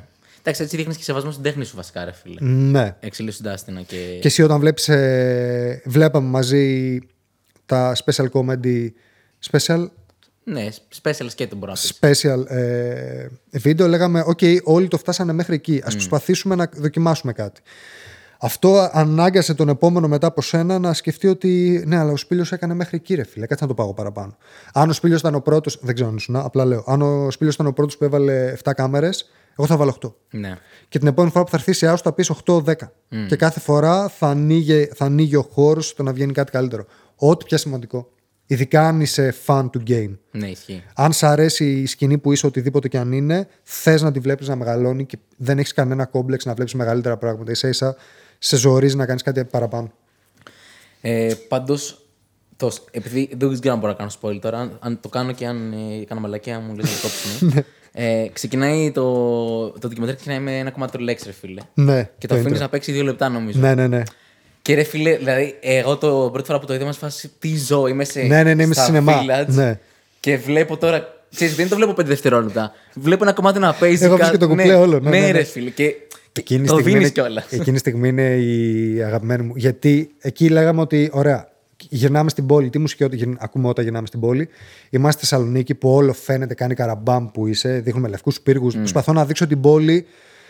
Γιατί αυτή η πόλη στα βίντεο κλιπς δεν φαίνεται πάντα όσο μεγαλειώδες είναι. Στα μάτια μου είναι τεράστια η εικόνα της. Μπορεί να την κάνεις να φανεί πάρα πολύ ωραία. Ήθελα να επενδύσω, ειδικά αυτό το video game shot που είναι το αμάξι και η κάμερα από πάνω, λες και παίζει GTA. Ναι, ναι. Είναι ο τρόπος για να δείξω περισσότερη πληροφορία της πόλης. Δηλαδή σκεφτόμουν. Ωραία, το αμάξι θα γυρνάει. Μπορώ να δείξω περισσότερο την Εγνατία, περισσότερο την Τζιμισκή. Πώς θα τα δείξω? Πρέπει να φύγει η κάμερα πίσω. Οπότε σκέφτηκα, ας φαίνεται μικρό το αμάξι για να φαίνεται ο όγκος της πόλης. Όταν γυρνάμε στην πόλη, τι ακούμε? Ραπ. Ωραία, ποιο είναι το πιο groovy ραπ track που έχει βγει? Και το πρώτο πράγμα που σκέφτηκα ήταν αυτό και είπα στο Lex Massimo να το χρησιμοποιήσω και μου λέει πάρτο. Ναι, ναι. Και όταν μπαίνει στο σινεμά, κάθε φορά είμαι ότι ό,τι και να πάει λάθος αυτό το ντοκιμαντέρ, μόνο και μόνο που ξεκινάει έτσι, νικήσαμε. Είναι το πρώτο πράγμα που βλέπεις. Οπότε άκουσες ραπ σινεμά. Και πόσο καλά βαράει εκεί μέσα εντωμεταξύ. Το χαίρομαι full. Ναι, είναι γαμάτο. Οπότε όσοι δεν την έχετε δει σινεμά, legit το λέω, δεν το λέω επειδή είσαι εδώ, να πάτε να τη δείτε. Είναι πολύ ωραία εμπειρία. Το λέω σαν ακροατής, ας πούμε, το γούστερα full. Φίλε, δεν ξέρω, νομίζω με κάλυψες. Θες να. Υπάρχει κάτι που ξεχάσαμε, πιστεύεις, που δεν συζητήσαμε? Δεν έχω κάτι στο μυαλό μου, όχι. Okay. Επόμενα πλάνα μπορούμε να πούμε, ξέρω εγώ. Επόμενο πλάνο είναι το προηγούμενο project που είχα από αυτό που σου είπα ότι έχω easter egg. Συγγνώμη, παιδιά. Πάω να κλείσω το επεισόδιο χωρίς την αστεία ιστορία. Α, οκ. Πάμε στην αστεία ιστορία. Ναι. Πρέπει να σου πω αστεία ιστορία από το project ή από. Μπορεί να είναι και από όταν ήσουν μαθητής και έγινε κάτι. Μπορεί να είναι σαν beatmaker, σαν whatever. Λοιπόν, μπορείς και από το project, ό,τι γουστάρεις. Ναι. Θα σου πω και από τα δύο. Βασικά στο project ένα σκηνικό είναι ότι εκεί που γυρνούσαμε την πόλη με τις κάμερες, που κάνουμε τη συζήτηση, στην ουσία αυτή η συζήτηση είναι μια αφήγηση, ντοκιμαντερίσια, η οποία αν δεν την έκανα μέσα στο αμάξι θα σήμαινε ότι έπρεπε να την κάνω σπικάζ. Δεν έχω ούτε τη φωνή για να κάνω σπικάζ, ούτε την ερμηνεία για να κάνω σπικάζ, ούτε τη γνώση να το κάνω σωστά. Οπότε θα ήταν και πολύ βαρετό ότι και εδώ βρίσκομαι στην Πράγα και πάω να ηχογραφήσω 40 βιολιά. Εδώ βλέπετε, ξέρεις, αυτό θα ήταν τίγκα βαρετό. Οπότε έλεγα πώς θα το κάναμε με τον τρόπο μας. Βάλε μια κάμερα πάνω στο αμάξι και να συζητήσουμε εκεί φιλικά, ώστε να πάρεις όλη την πληροφορία που χρειάζεσαι και να δείξω και την πόλη. Όταν γυρνούσαμε με το αμάξι, είχαμε 4 κάμερες πάνω στο αμάξι. Αυτές οι κάμερες που κάναμε και σε σένα στο βίντεο, που γυρνάζουμε στην πόλη, είναι μια βεντούζα, ένα σίδερο και μια κάμερα mounted πάνω στο αμάξι. Φαντάσου ότι εμείς τι κάναμε με μία. Το δικό μας αμάξι είχε 4 γύρω-γύρω. Μία μπροστά, 2 στα πλάγια, μία πίσω. Οπότε κυκλοφορούσε ένα αμάξι γεμάτο κάμερες. Όταν το βλέπεις αυτό, όσο και επειδή φέτος, πέρσι και πρόπερσι τα βίντεο κλιπς είναι άπειρα, νομίζω είναι πολύ δύσκολο να μην έχει τύχει να πάρει το μάτι σου κάπου που να βρίσκεσαι και να πεις αυτοί γυρνάνε βίντεο κλιπ. Κάτι να πάρει το μάτι σου. Στη Θεσσαλονίκη το ζούμε. Δηλαδή και είναι ψηλοστάνταρ τα σποτ ότι εκεί γυρίζουν βίντεο κλιπ. Οπότε όταν γυρνούσαμε το αμάξι έλεγα δεν μπορεί να τους περάσει τόσο. Να τους φάνει τόσο περίεργο. Οι μισοί θα το καταλάβουν. Ό,τι αμάξι σταματούσαμε στο φανάρι έπρεπε να σχολιάσει κάτι. Δηλαδή ερχόντουσαν και λέγανε πιανού βίντεο κλιπ, τώρα τι να το εξηγήσω, Arte Povera. Έλεγα. Μια εργασία είναι για το ΤΕΙ, για την πτυχιακή μου. Μπαρμπάδες, ταξί, ας πούμε, ρεμάγκες, τι είναι αυτά που κρέμονται, κάμερες, τι κάνετε, ταινία για το Netflix. Ξέρεις, υπήρχε αυτό το ελλαδίστικο και σταματάμε σε ένα φανάρι και έχετε ένα Audi τύπου λιμουζίνα τεράστιο, φημέ όλα. Το πιο. Στο βλέπεις και λες αυτό το αμάξι τώρα. Ας μην μιλήσω με αυτό το αμάξι. Και έρχεται, σταματάει, φρενάρι μπροστά μας, όλο φημέ. Χαμηλωμένο τεράστιο, εξάτμιση την άκουγες που ερχόταν από πριν.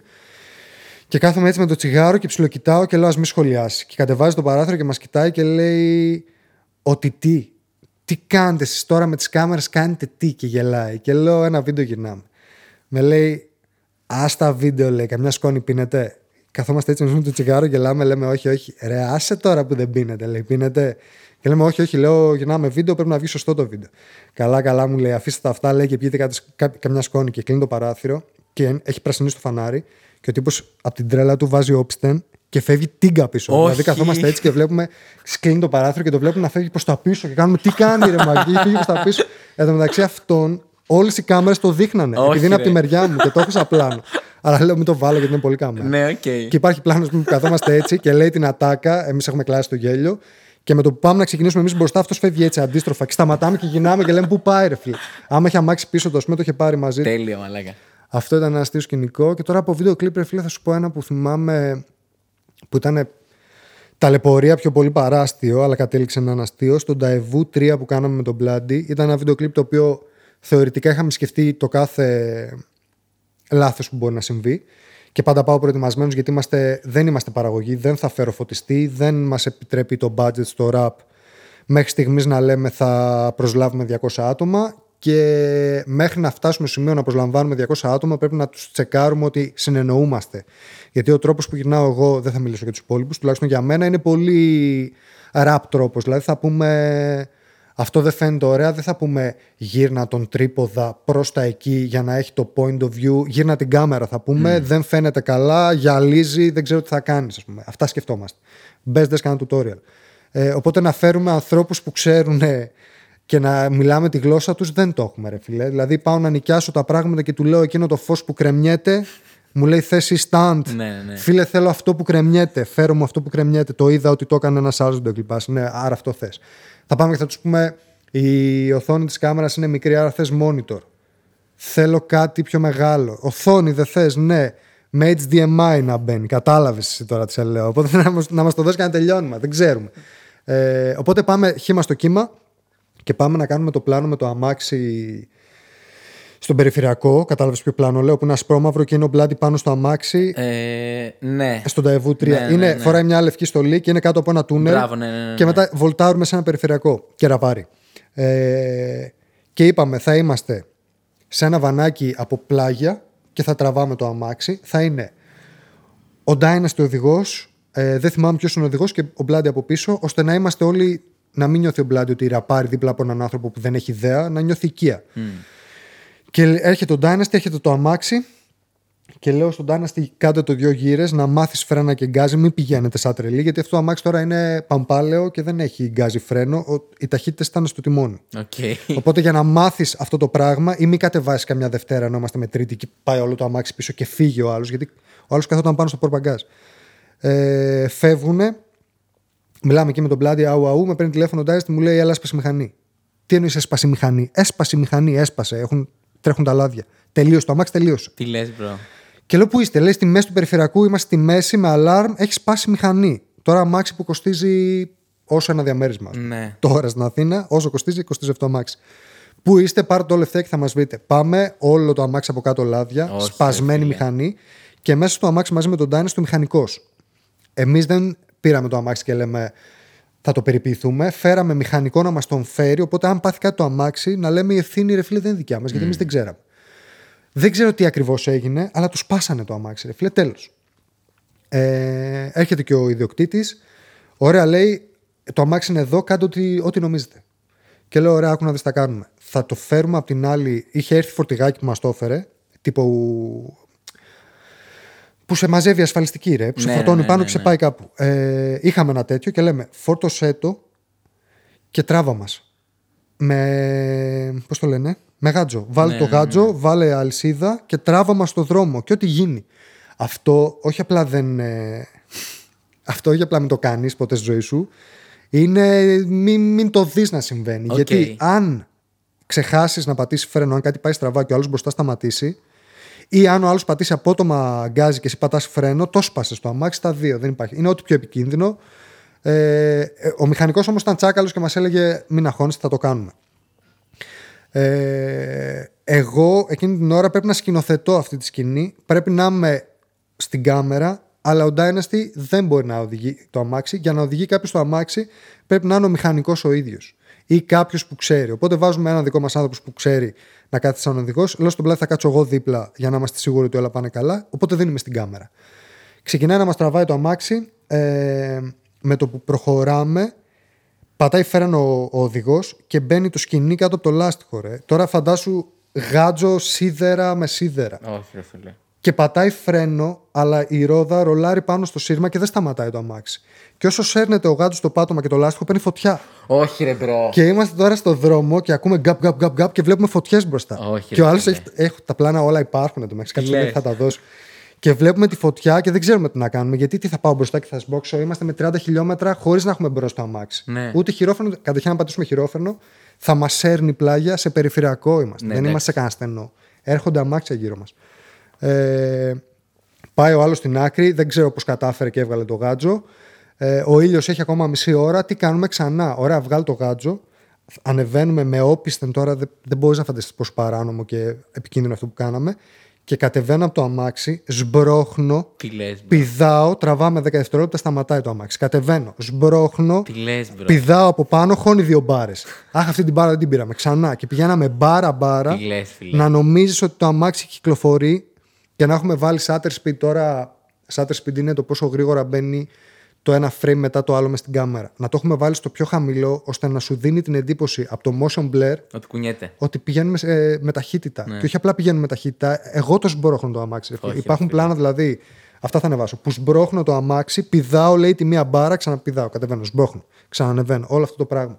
Αυτή η ταλαιπωρία, φιλέ, δεν φαντάζε πόσο μας κατέστρεψε όλο το vibe. Και το τούνελ που βρεθήκαμε ήταν το τούνελ από κάτω όταν έσπασε η μηχανή, οπότε το σύραμε για να μπούμε εκεί κάτω. Μην νομίζω ότι πήγαμε και είπαμε έχω βρει ένα σποτ, ναι. Θα είναι τέλειο με αυτά τα ρούχα, τέλεια και το αμάξι, όλα έτυχε να γίνουν έτσι. Εντάξει, ακραίο. Το πλάνο με τη φωτιά δεν σκεφτήκατε να το βάλετε για έπικνες? Ή εκείνη τη στιγμή υπήρχε πανικός τύπου? Λέ, άμα δεις όλα τα πλάνα, ναι, σε αυτό το βίντεο κλιπ σταματάνε μέχρι να φανεί η μούρη. Λίγο μετά τη μούρη υπάρχει ο γάντζος. Okay. Βλέπεις ένα σκηνή που μας σέρνει. Οπότε πόσο θα σε πείσω ότι. Ναι. Πώς το λένε. Δεν θυμάμαι τη λέξη, ρε φίλε. Ότι γυρνάμε μες στην πόλη με ένα αμάξι. Μας σέρνει ένα αμάξι. Επίσης πάλι το ίδιο πράγμα μας έτυχε με τη Rolls Royce. Στο κλασικό έχει ένα πλάνο στην αρχή. Μπράβο, ναι. Που όταν προχωράει η κάμερα κάνει ένα μπαμπαπ. Εκείνη που τρακάραμε την κάμερα σε άλλο αμάξι. Που από φίλε έχω τέτοιες ιστορίες, μπορώ να κάνουμε ένα επεισόδιο μόνο για αυτά. Η κάμερα ήταν πάνω στην πόρτα και πήγε να μας προσπεράσει αμάξι και την έστειλε την κάμερα μαζί με το mount έτσι μπαμ. Οπότε αν πας τελεία στο YouTube θα δεις την κάμερα να κάνει αυτό και εμείς να γυρνάμε έτσι και να κοιτάμε την κάμερα. Εγώ το χρησιμοποίησα σαν εφέ, οπότε τρέχει πάρα πολύ εκείνο το σημείο και το χάνεις. Αλλά εκεί σπάσαμε όλο το mount. Έσπασε, τελείωσε. Ναι, καλή τύχη. Ευτυχώς ήταν τα τελευταία πλάνα και είχαμε γυρίσει άλλα. Είναι τρελό, ρε φίλε, ότι ξέρεις, εσύ βλέπεις ένα επικό κλιπ και τζέρτζελο. Ναι, αλλά δεν ξέρεις την ιστορία από πίσω. Ναι, από πίσω... Αυτό που σκεφτόμουν πάντα ήταν να δείξουμε επιτέλους τον Ντοφ Session πώς θα γυρνούσαμε. Ότι ήταν ένα πεταμένο πανί και 2 σάπια φώτα, δεν ήταν στούντιο. Και ευτυχώς το δείξαμε στο τέλος που πετάμε και καλά τη Molotov και Sky. Ναι. Όλα τα session γυρίστηκαν σε ένα δωμάτιο παιδικό, παρατημένο, δηλαδή ένα ούτε 3x3, που χωρούσε ένα μαύρο σεντόν κρεβατιού, ούτε καν φωτογραφικό. Βάλαμε 2 φώτα, είχαμε 2 κάμερες και απλά βρες το edit τον τρόπο να μην φαίνεται ότι είναι το σεντόνι και ότι είναι ένα χανές μαύρο. Okay. Καλά, εντάξει. Όλες οι ιστορίες των βίντεο κλιπ στα ραπ, πάντα κάποιος σκηνοθέτης θα σου πει τρελές ιστορίες. Γιατί δεν είναι παραγωγή, ρε φίλε. Είναι ο δικός μας τρόπος και ο δικός μας τρόπος είναι πολύ χύμα στο κύμα. Και στο Hooligans, νομίζω, μου έχεις πει ότι ήταν όλο τύπου εκείνη τη στιγμή. Κάπως... Από το Hooligans δεν θυμάμαι τίποτα, φίλε, από το άγχος. Το μόνο που θυμάμαι είναι ότι κάναμε. Από ένα σημείο που βρεθήκαμε για να βγούμε στην Τζιμισκή και να την περπατήσουμε όλη την Τζιμισκή, ήταν όλες οι μηχανές και τα αμάξια που ήταν ο Σαντάμ. Εγώ ήμουν πάνω σε ξερό, που ξερό σημαίνει όχι πατηράκια, ανάποδα, δηλαδή είχα πλάτη τον οδηγό με την κάμερα και ο τύπος έκανε σούζες. Δηλαδή είχα την κάμερα και έβλεπα το πάτωμα και του λέω: φίλε, αν πέσουμε, δεν θα έχουμε βίντεο κλίπ μου μόνος που δεν μπορείς να κάνεις τέτοια πράγματα. Ναι, ρε, και έφευγε η κάμερα έτσι, με έσπαχνε την πίσω ρόδα με μπάντες. Γιατί ο τύπος είχε αδερναλίνη για αυτό που κάναμε και εγώ δεν είχα πλάνα και έλεγα τώρα ή θα πεθάνω, ρε φίλε, και αν και να πεθάνω το κλιπ δεν θα βγει. Γιατί περιμένετε να φτάσουμε εκεί.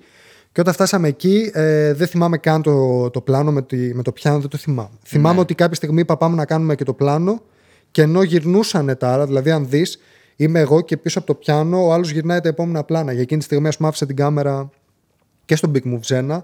Την κάμερα την αφήνω όταν κάθομαι στο πιάνο. Okay. Δηλαδή από το πρώτο καρέ μέχρι όλη τη ροή, μέχρι να φτάσω στο πιάνο, κρατάω την κάμερα και μετά την αφήνω σε κάποιον. Από πίσω του τρέχω, κάθομαι στο πιάνο, έχω το τσιγάρο και το προλάβαμε. Να πούμε στον κόσμο, επειδή μπορεί να μην το ξέρει, το Big Moves, ας πούμε, είναι ένα take. Δηλαδή ναι, Ναι, ναι, ναι. Είναι μια τρέλα που κρατάει 3 λεπτά ναι, σε ρί. Και παράλληλα πέφτουν πανό, ναι, φωτιές, ναι, ναι, breakdance. Άμα ακούσεις τον ήχο, άμα κλείσει τη μουσική και ακούσεις τον ήχο της κάμερας, παίζει να είναι φωνή μόνο. Θα είναι ό,τι πιο τρελό μπορεί να ακούσεις. Φίλε, τσιρίδες. Τα παιδιά που είναι. Δεν τα γύρισα μόνος με αυτά. Υπάρχει η Criminal Genius που είναι ο Γιάννης ο Άρχο και ο Ρόντακ. Αυτοί οι δύο, σε αυτά, όπου κρατούσα εγώ την κάμερα, κάνανε τα γύρω-γύρω, την παραγωγή και τη βοήθεια. Όταν γυρνούσε κάποιος από τους δύο, έκανα εγώ το βοηθό. Οπότε είμαστε μια τριάδα που και οι τρεις έπρεπε να κάνουμε και τα τρία. Ο Ρόντακ που κατεύθυνε τον κόσμο, έπρεπε να ακούει ο Παύλος το ραπ όπου γυρνούσαμε στο χώρο. Οπότε δεν μπορούσαμε να κουβαλάμε ένα ηχείο. Βάζαμε τη μουσική τέρμα. Πάνω από τη μουσική έπρεπε να ακούγεται ο Γιάννης να φωνάζει σε έναν που είναι 50 μέτρα ότι ξεκινήστε να ανάβετε φωτιές, ξεκινήστε να κάνετε μπάντες. Φίλε, είναι ακραίο το τι ακούγεται εκεί μέσα, τι τσιρίδες. Κάποια στιγμή, φίλε, πρέπει να βγάλεις ένα 40 λεπτό, 50 λεπτό βίντεο με όλα αυτά τα bloopers, πιστεύω, και τα behind the scenes. Ναι, απλά αυτό τώρα έχει πλάκα που το συζητάμε, αλλά ισχύει αυτό που λες ότι όταν το βλέπεις το βίντεο θεωρείς ότι υπάρχει μια παραγωγή. Ότι αυτό είναι ένα πολύ ωραίο βίντεο κλιπ. Αν σου δείξω πώς έγινε, όλο αυτό είναι ένα ψέμα. Όλο αυτό είναι μια πολύ καλή σκέψη που στο μοντάζ έγινε βίντεο κλιπ. Όλα αυτά πάνε, δηλαδή θα χάσεις την. Πώς θα σου πω, τη high budget εικόνα. Θα σου φανεί τόσο low budget που θα χαθεί. Αυτό θα γίνει μόνο μετά από χρόνια. Τώρα θα σου πω, το Immortale το έχεις δει του Σαντάμ που είναι στη μέση σέρι μου και έχει ένα κελί που είναι μέσα σε ένα κελί. Ναι. Το μισό είναι σε μια εκκλησία, το άλλο μισό είναι σε ένα κελί. Μπράβο, αυτό ναι, το κελί, ρε φίλε, δεν υπήρχε προφανώς. Okay. Αυτό το κελί ήταν μια σιδεριά που τα σίδερα τα κρατούσαμε πάνω σε ένα αμάξι. Απ' τη μία είχε ένα μαύρο πανί, απ' την άλλη ένα αμάξι που κρατούσε τις γυψοσανίδες. Έχω φτιάξει. Πώς λέγεται, breakdown, VFX breakdown, που σου δείχνω τι έκανα για να κάτσει αυτό και λέω τώρα αν το ανεβάσω θα χαθεί όλη η αξία. Ναι, το κλιπ είναι πολύ ωραίο. Στο ΜΚ το Buzz, τα drones που πετάνε μπροστά του, δεν πέταξε ούτε ένα drone μπροστά του ποτέ. Τι λες, ρε. Αυτό που έγινε ήταν ότι επειδή ήμασταν σε κλειστό χώρο που ήταν όλο πέτρα και σίδερο, δεν έπιανε GPS. Το drone για να σηκωθεί πρέπει να παίρνει από δορυφόρους εικόνα για το που βρίσκεται. Άμα δεν παίρνει, σηκώνεται και κάνει ό,τι θέλει. Οπότε το σηκώσαμε και έφυγε σε ντουβάρι κατευθείαν. Και ο τύπος, ο Μπίλος πάλι που το διαχειριζόταν, με το που το βλέπει να φεύγει, το σούταρε με το πόδι του για να μην πάει πάνω στον τοίχο. Καλύτερα να πέσει κάτω παρά να στουκάρει σε τοίχο. Και λέμε δεν μπορούμε και του λέω: ωραία, θα το κρατάς σε 30 θέσεις. Και τον έντυσα με ένα μαύρο πανί και το κρατούσε μπροστά από τον πιλότο έτσι. Και μετά του έλεγα: το άλλο πρέπει να είναι λίγο πιο 3D γυρισμένο και το κοιτούσε έτσι. Και μετά πιο πίσω. Και έκανε το κάθε drone σε διαφορετική θέση. Και μετά αυτά μάσκα ένα-ένα να μπουν σε όλη τη θέση, να αφαιρέσω τον πύλο για να δεις ένα πλάνο που έρχονται τα ντρόουν κατά πάνω του. Αυτό νομίζω το είχα ανεβάσει. Το έχεις ανεβάσει. Έχα ανεβάσει το πώς έγινε, ναι. Καλά για το low profile, τι να σου πω, ρε φίλε. Βίντεο κλιπ που γυρίστηκε μες στην καραντίνα που 9 η ώρα τρέχαμε σαν τρελή, μην μας κυνηγάνει μπάτσε για την ώρα. Ό,τι πιο αστείο μπορείς να φανταστείς. Δηλαδή γινούσαμε μέχρι τις 9. Βίντεο κλιπ και 9 η ώρα χτυπούσε ένα ξυμνητήρι και τρέχαμε, μην προλάβει κάποιος να έρθει να μας πει κάτι. Ναι. Η καραντίνα στα βίντεο κλιπ ήταν μια εποχή μόνη της. Όποιος γύρισε βίντεο κλιπ στην καραντίνα, ας πούμε, καταλαβαίνει γιατί πράγμα μιλάω. Το να τρέχεις σαν τρελός, μην πάει 9 η ώρα και βγει η χούντα έξω και συμμαζέψει. Απαράδεκτη κατάσταση. Καλά, ισχύει. Και ειδικά τότε που κλείνανε και 6 ώρα που. Δεν ξέρω τι θυμάσαι, που για 1-2 Σαββατοκυριακά το 6 ώρα έπαιρνα στο σπίτι σου. Ναι, ναι, ναι, ναι. Μαλακά, πολύ βάρη. Γενικά, ό,τι κλιπ μου ρωτήσεις, σκέψου όποιο θες. Δεν υπάρχει περίπτωση να μην έχω ιστορία να σου πω. Σκέψου όποιος σου κατέβει. Έχεις για το τρίτο Big Moves, το τελευταίο έτσι που είναι πιο πρόσφατο. Θεότρε, που όλο είναι με drone. Ναι. Λοιπόν, πήγαμε στο χώρο και λέμε ότι το drone θα κάνει αυτό και αυτό. Την ώρα που μπαίνει το drone μέσα από το παράθυρο, σταματάει. Ένα drone δεν έρχεται και σταματάει. Οπότε ήταν ο μπύλος χαμηλωμένος κάτω από το παράθυρο και με το που έρχεται το drone το γραπώνει. Κάθε φορά που το γράπωνε, οι έλικες του σκίζανε τα χέρια. Όχι, ρε φίλε. Οπότε τι έκανε. Έβαλε γάντι πυρόσβεσης, το οποίο απ' έξω είναι πολύ σκληρό. Και όταν έβγαλε το γάντι, φίλε, όλα τα σημεία στα δάχτυλά του ήταν σχισμένα. Φάση, δεν θα είχε δάχτυλα. Οπότε όποτε ερχόταν το drone, έπρεπε να το δει από πάνω του. Γιατί άμα έβγαινε μπροστά, θα φαινόταν στο drone. Το drone είχε GoPro που είναι ό,τι πιο φυσά υπάρχει. Βλέπεις την κάθε λεπτομέρεια. Οπότε ερχόταν το drone από κάτω και έπρεπε να το γραπώσει. Γιατί αν όλος του σταματούσε, να μην γυρνάνε οι έλικες, θα έπεφτε. Ναι. Οπότε ερχόταν το drone, έβαζε το χέρι του, γκρακακακ, άκουγε στα δάχτυλά του. Στην GoPro ακούγεται που χτυπάει τα δάχτυλά του και μετά το γυρνούσε μέσα στο δωμάτιο με το χέρι. Και μετά, όταν ήταν να βγει έξω, το πετούσε ώστε να πάρει φόρα τον drone και όταν έλξουν οι έλικες να ξαναμπεί στον αέρα.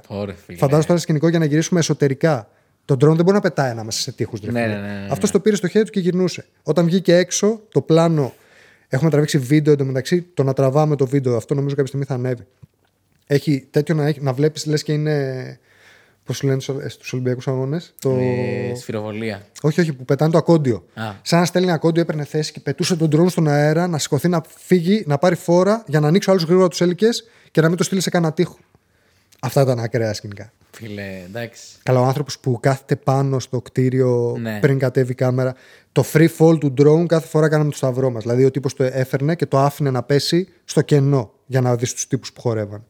Ο Θεός βοηθός. Αυτά τα σκηνικά όλα είναι. Πάμε να δούμε τι θα γίνει αν δεν πετύχει. Εκεί πάντα είναι στη λεπτή γραμμή αυτή. Και εκεί δεν έχει και backup plan, ρε φίλε. Γιατί τώρα έχεις αφιερώσει 3 μέρες να φτιάξεις ένα ολόκληρο storyline. Ναι.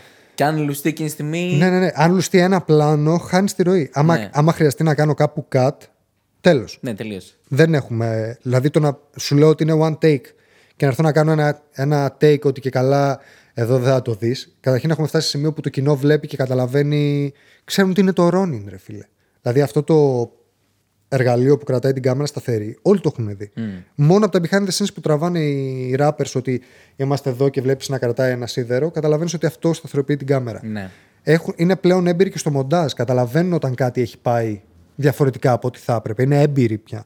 Οπότε να κάνω ένα take για να μπει ένα cut, για να μπει ένα στο comment και να γράφει φίλες στο 023, έχεις κάνει μοντάζ και από κάτω τα 100 σχόλια έχεις δίκιο. Για ποιο λόγο να βγαίνω και να λέω ότι έκανα one take. Οπότε εκεί ό,τι γίνει. Μέχρι τελευταία πτώση. Τρελό και ότι ο Παύλος το εμπιστεύτηκε όλο αυτό, έτσι. Ναι. Ότι σε 3 ανθρώπους είπε πάμε να κάνουμε one take. Τρελό και ότι ο Παύλος μ' άφησε να κάτσω με το πιάνο και ο Σαντάμ. Γιατί τότε πήγαινα και τους έλεγα θα έρθω με ένα πιάνο και θα βάζω τα πόδια μου πάνω και μου λέγανε τι πιάνο. Ας πούμε. Εγώ θα έλεγα τι πιάνο, ρε φίλε, ξέχνα το. Τι εννοείς να φέρεις ένα πιάνο, τι είναι αυτή η ιδέα καν.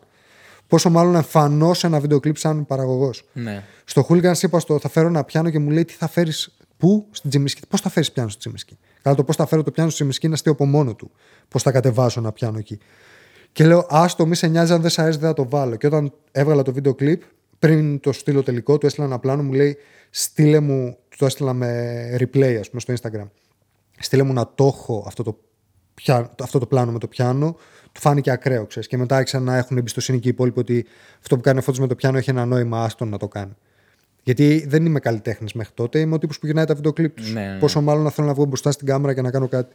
Ναι, και φτάσει σημείο ξέρω εδώ να σε παρακαλέσω εγώ να μπεις στο ξέρω της σκηνής και να σου πω ξέρω, ναι. Θέλω να πιάνω να το κάνεις. Ναι, φαντάζομαι. Εντάξει, είναι αυτό που λες. Είναι ένα podcast. Πρέπει να κάνεις ένα podcast μόνο για τα βίντεο κλιπς. Ναι. Ακραίες ιστορίες. Λοιπόν, νομίζω με κάλυψες. Πρέπει να είναι τεράστιο το podcast αυτή τη στιγμή. Πόση ώρα είναι. Ελπίζω να μην έχει γίνει πολύ βαρετό. Έχουμε γίνει 2 ώρες. Εντάξει. Θα σκάσω. Πόσα takes πήρε να βγει. Τα big moves. Takes. Τώρα εξαρτάται τι εννοούμε takes. Η κάμερα και στα 3. Κράτησε 3, είχαμε αποθηκευμένα 3 takes. 4 νομίζω. Χωρίς να γράφει κάμερα, παίζει να είχαμε 100. Αλλά όλο γινόταν σε περιθώριο ωρών. Δηλαδή χώροι που πηγαίναμε επειδή με κάποιο τρόπο ζητούσαμε άδεια για να μπούμε, δεν λέγαμε θα κάτσουμε εδώ μια εβδομάδα και θα το μάθουμε. Ούτε 100 άτομα ήταν συνεννοήσιμη κατάσταση ότι έλα θα το κάνουμε 100 φορές. Έχεις 10 φορές να το κάνεις μέχρι κάποιος να πει Μάκης, εγώ βαρέθηκα. Δεν έχουμε προσλάβει. Είναι φίλοι των παιδιών αυτοί που έρχονται εκεί. Οπότε φτάσαμε σε σημείο να λέμε 4 φορές θα γράψουμε. Σίγουρα κάποιο από αυτά θα πετύχει. Και όταν πετύχαινε, λέγαμε stop, τέλος. Γιατί φτάνουμε σε σημείο μετά να λέμε ότι και εκείνο θα μπορούσε να είναι καλύτερο και εκείνο. Οπότε όταν βλέπουμε ένα take καλό, τέλος όλα. Λοιπόν, φίλε, με κάλυψες. 1000 ευχαριστώ που ήσουν εδώ. Δικιά μου χαρά. Ελπίζω. Αν κάποιος είδε μέχρι εδώ πέρα να μας γράψει ένα σχόλιο από κάτω ότι. Έφτασε στο σημείο με τα big moves. Σε ευχαριστώ πάρα πολύ λοιπόν ξανά. Να δει και ο κόσμος το Arte Povera αν δεν το έχει ξαναδεί. Ήμουν ο Σπήλιος. Ήταν το Δεν Παίζει Άγχος podcast. Ευχαριστούμε ξανά το χορηγό μας, την εταιρεία Mast που ήταν μαζί μας. Και εμείς παιδιά θα τα πούμε ή στο επόμενο επεισόδιο ή θα τα πούμε στους δρόμους. Καλή συνέχεια.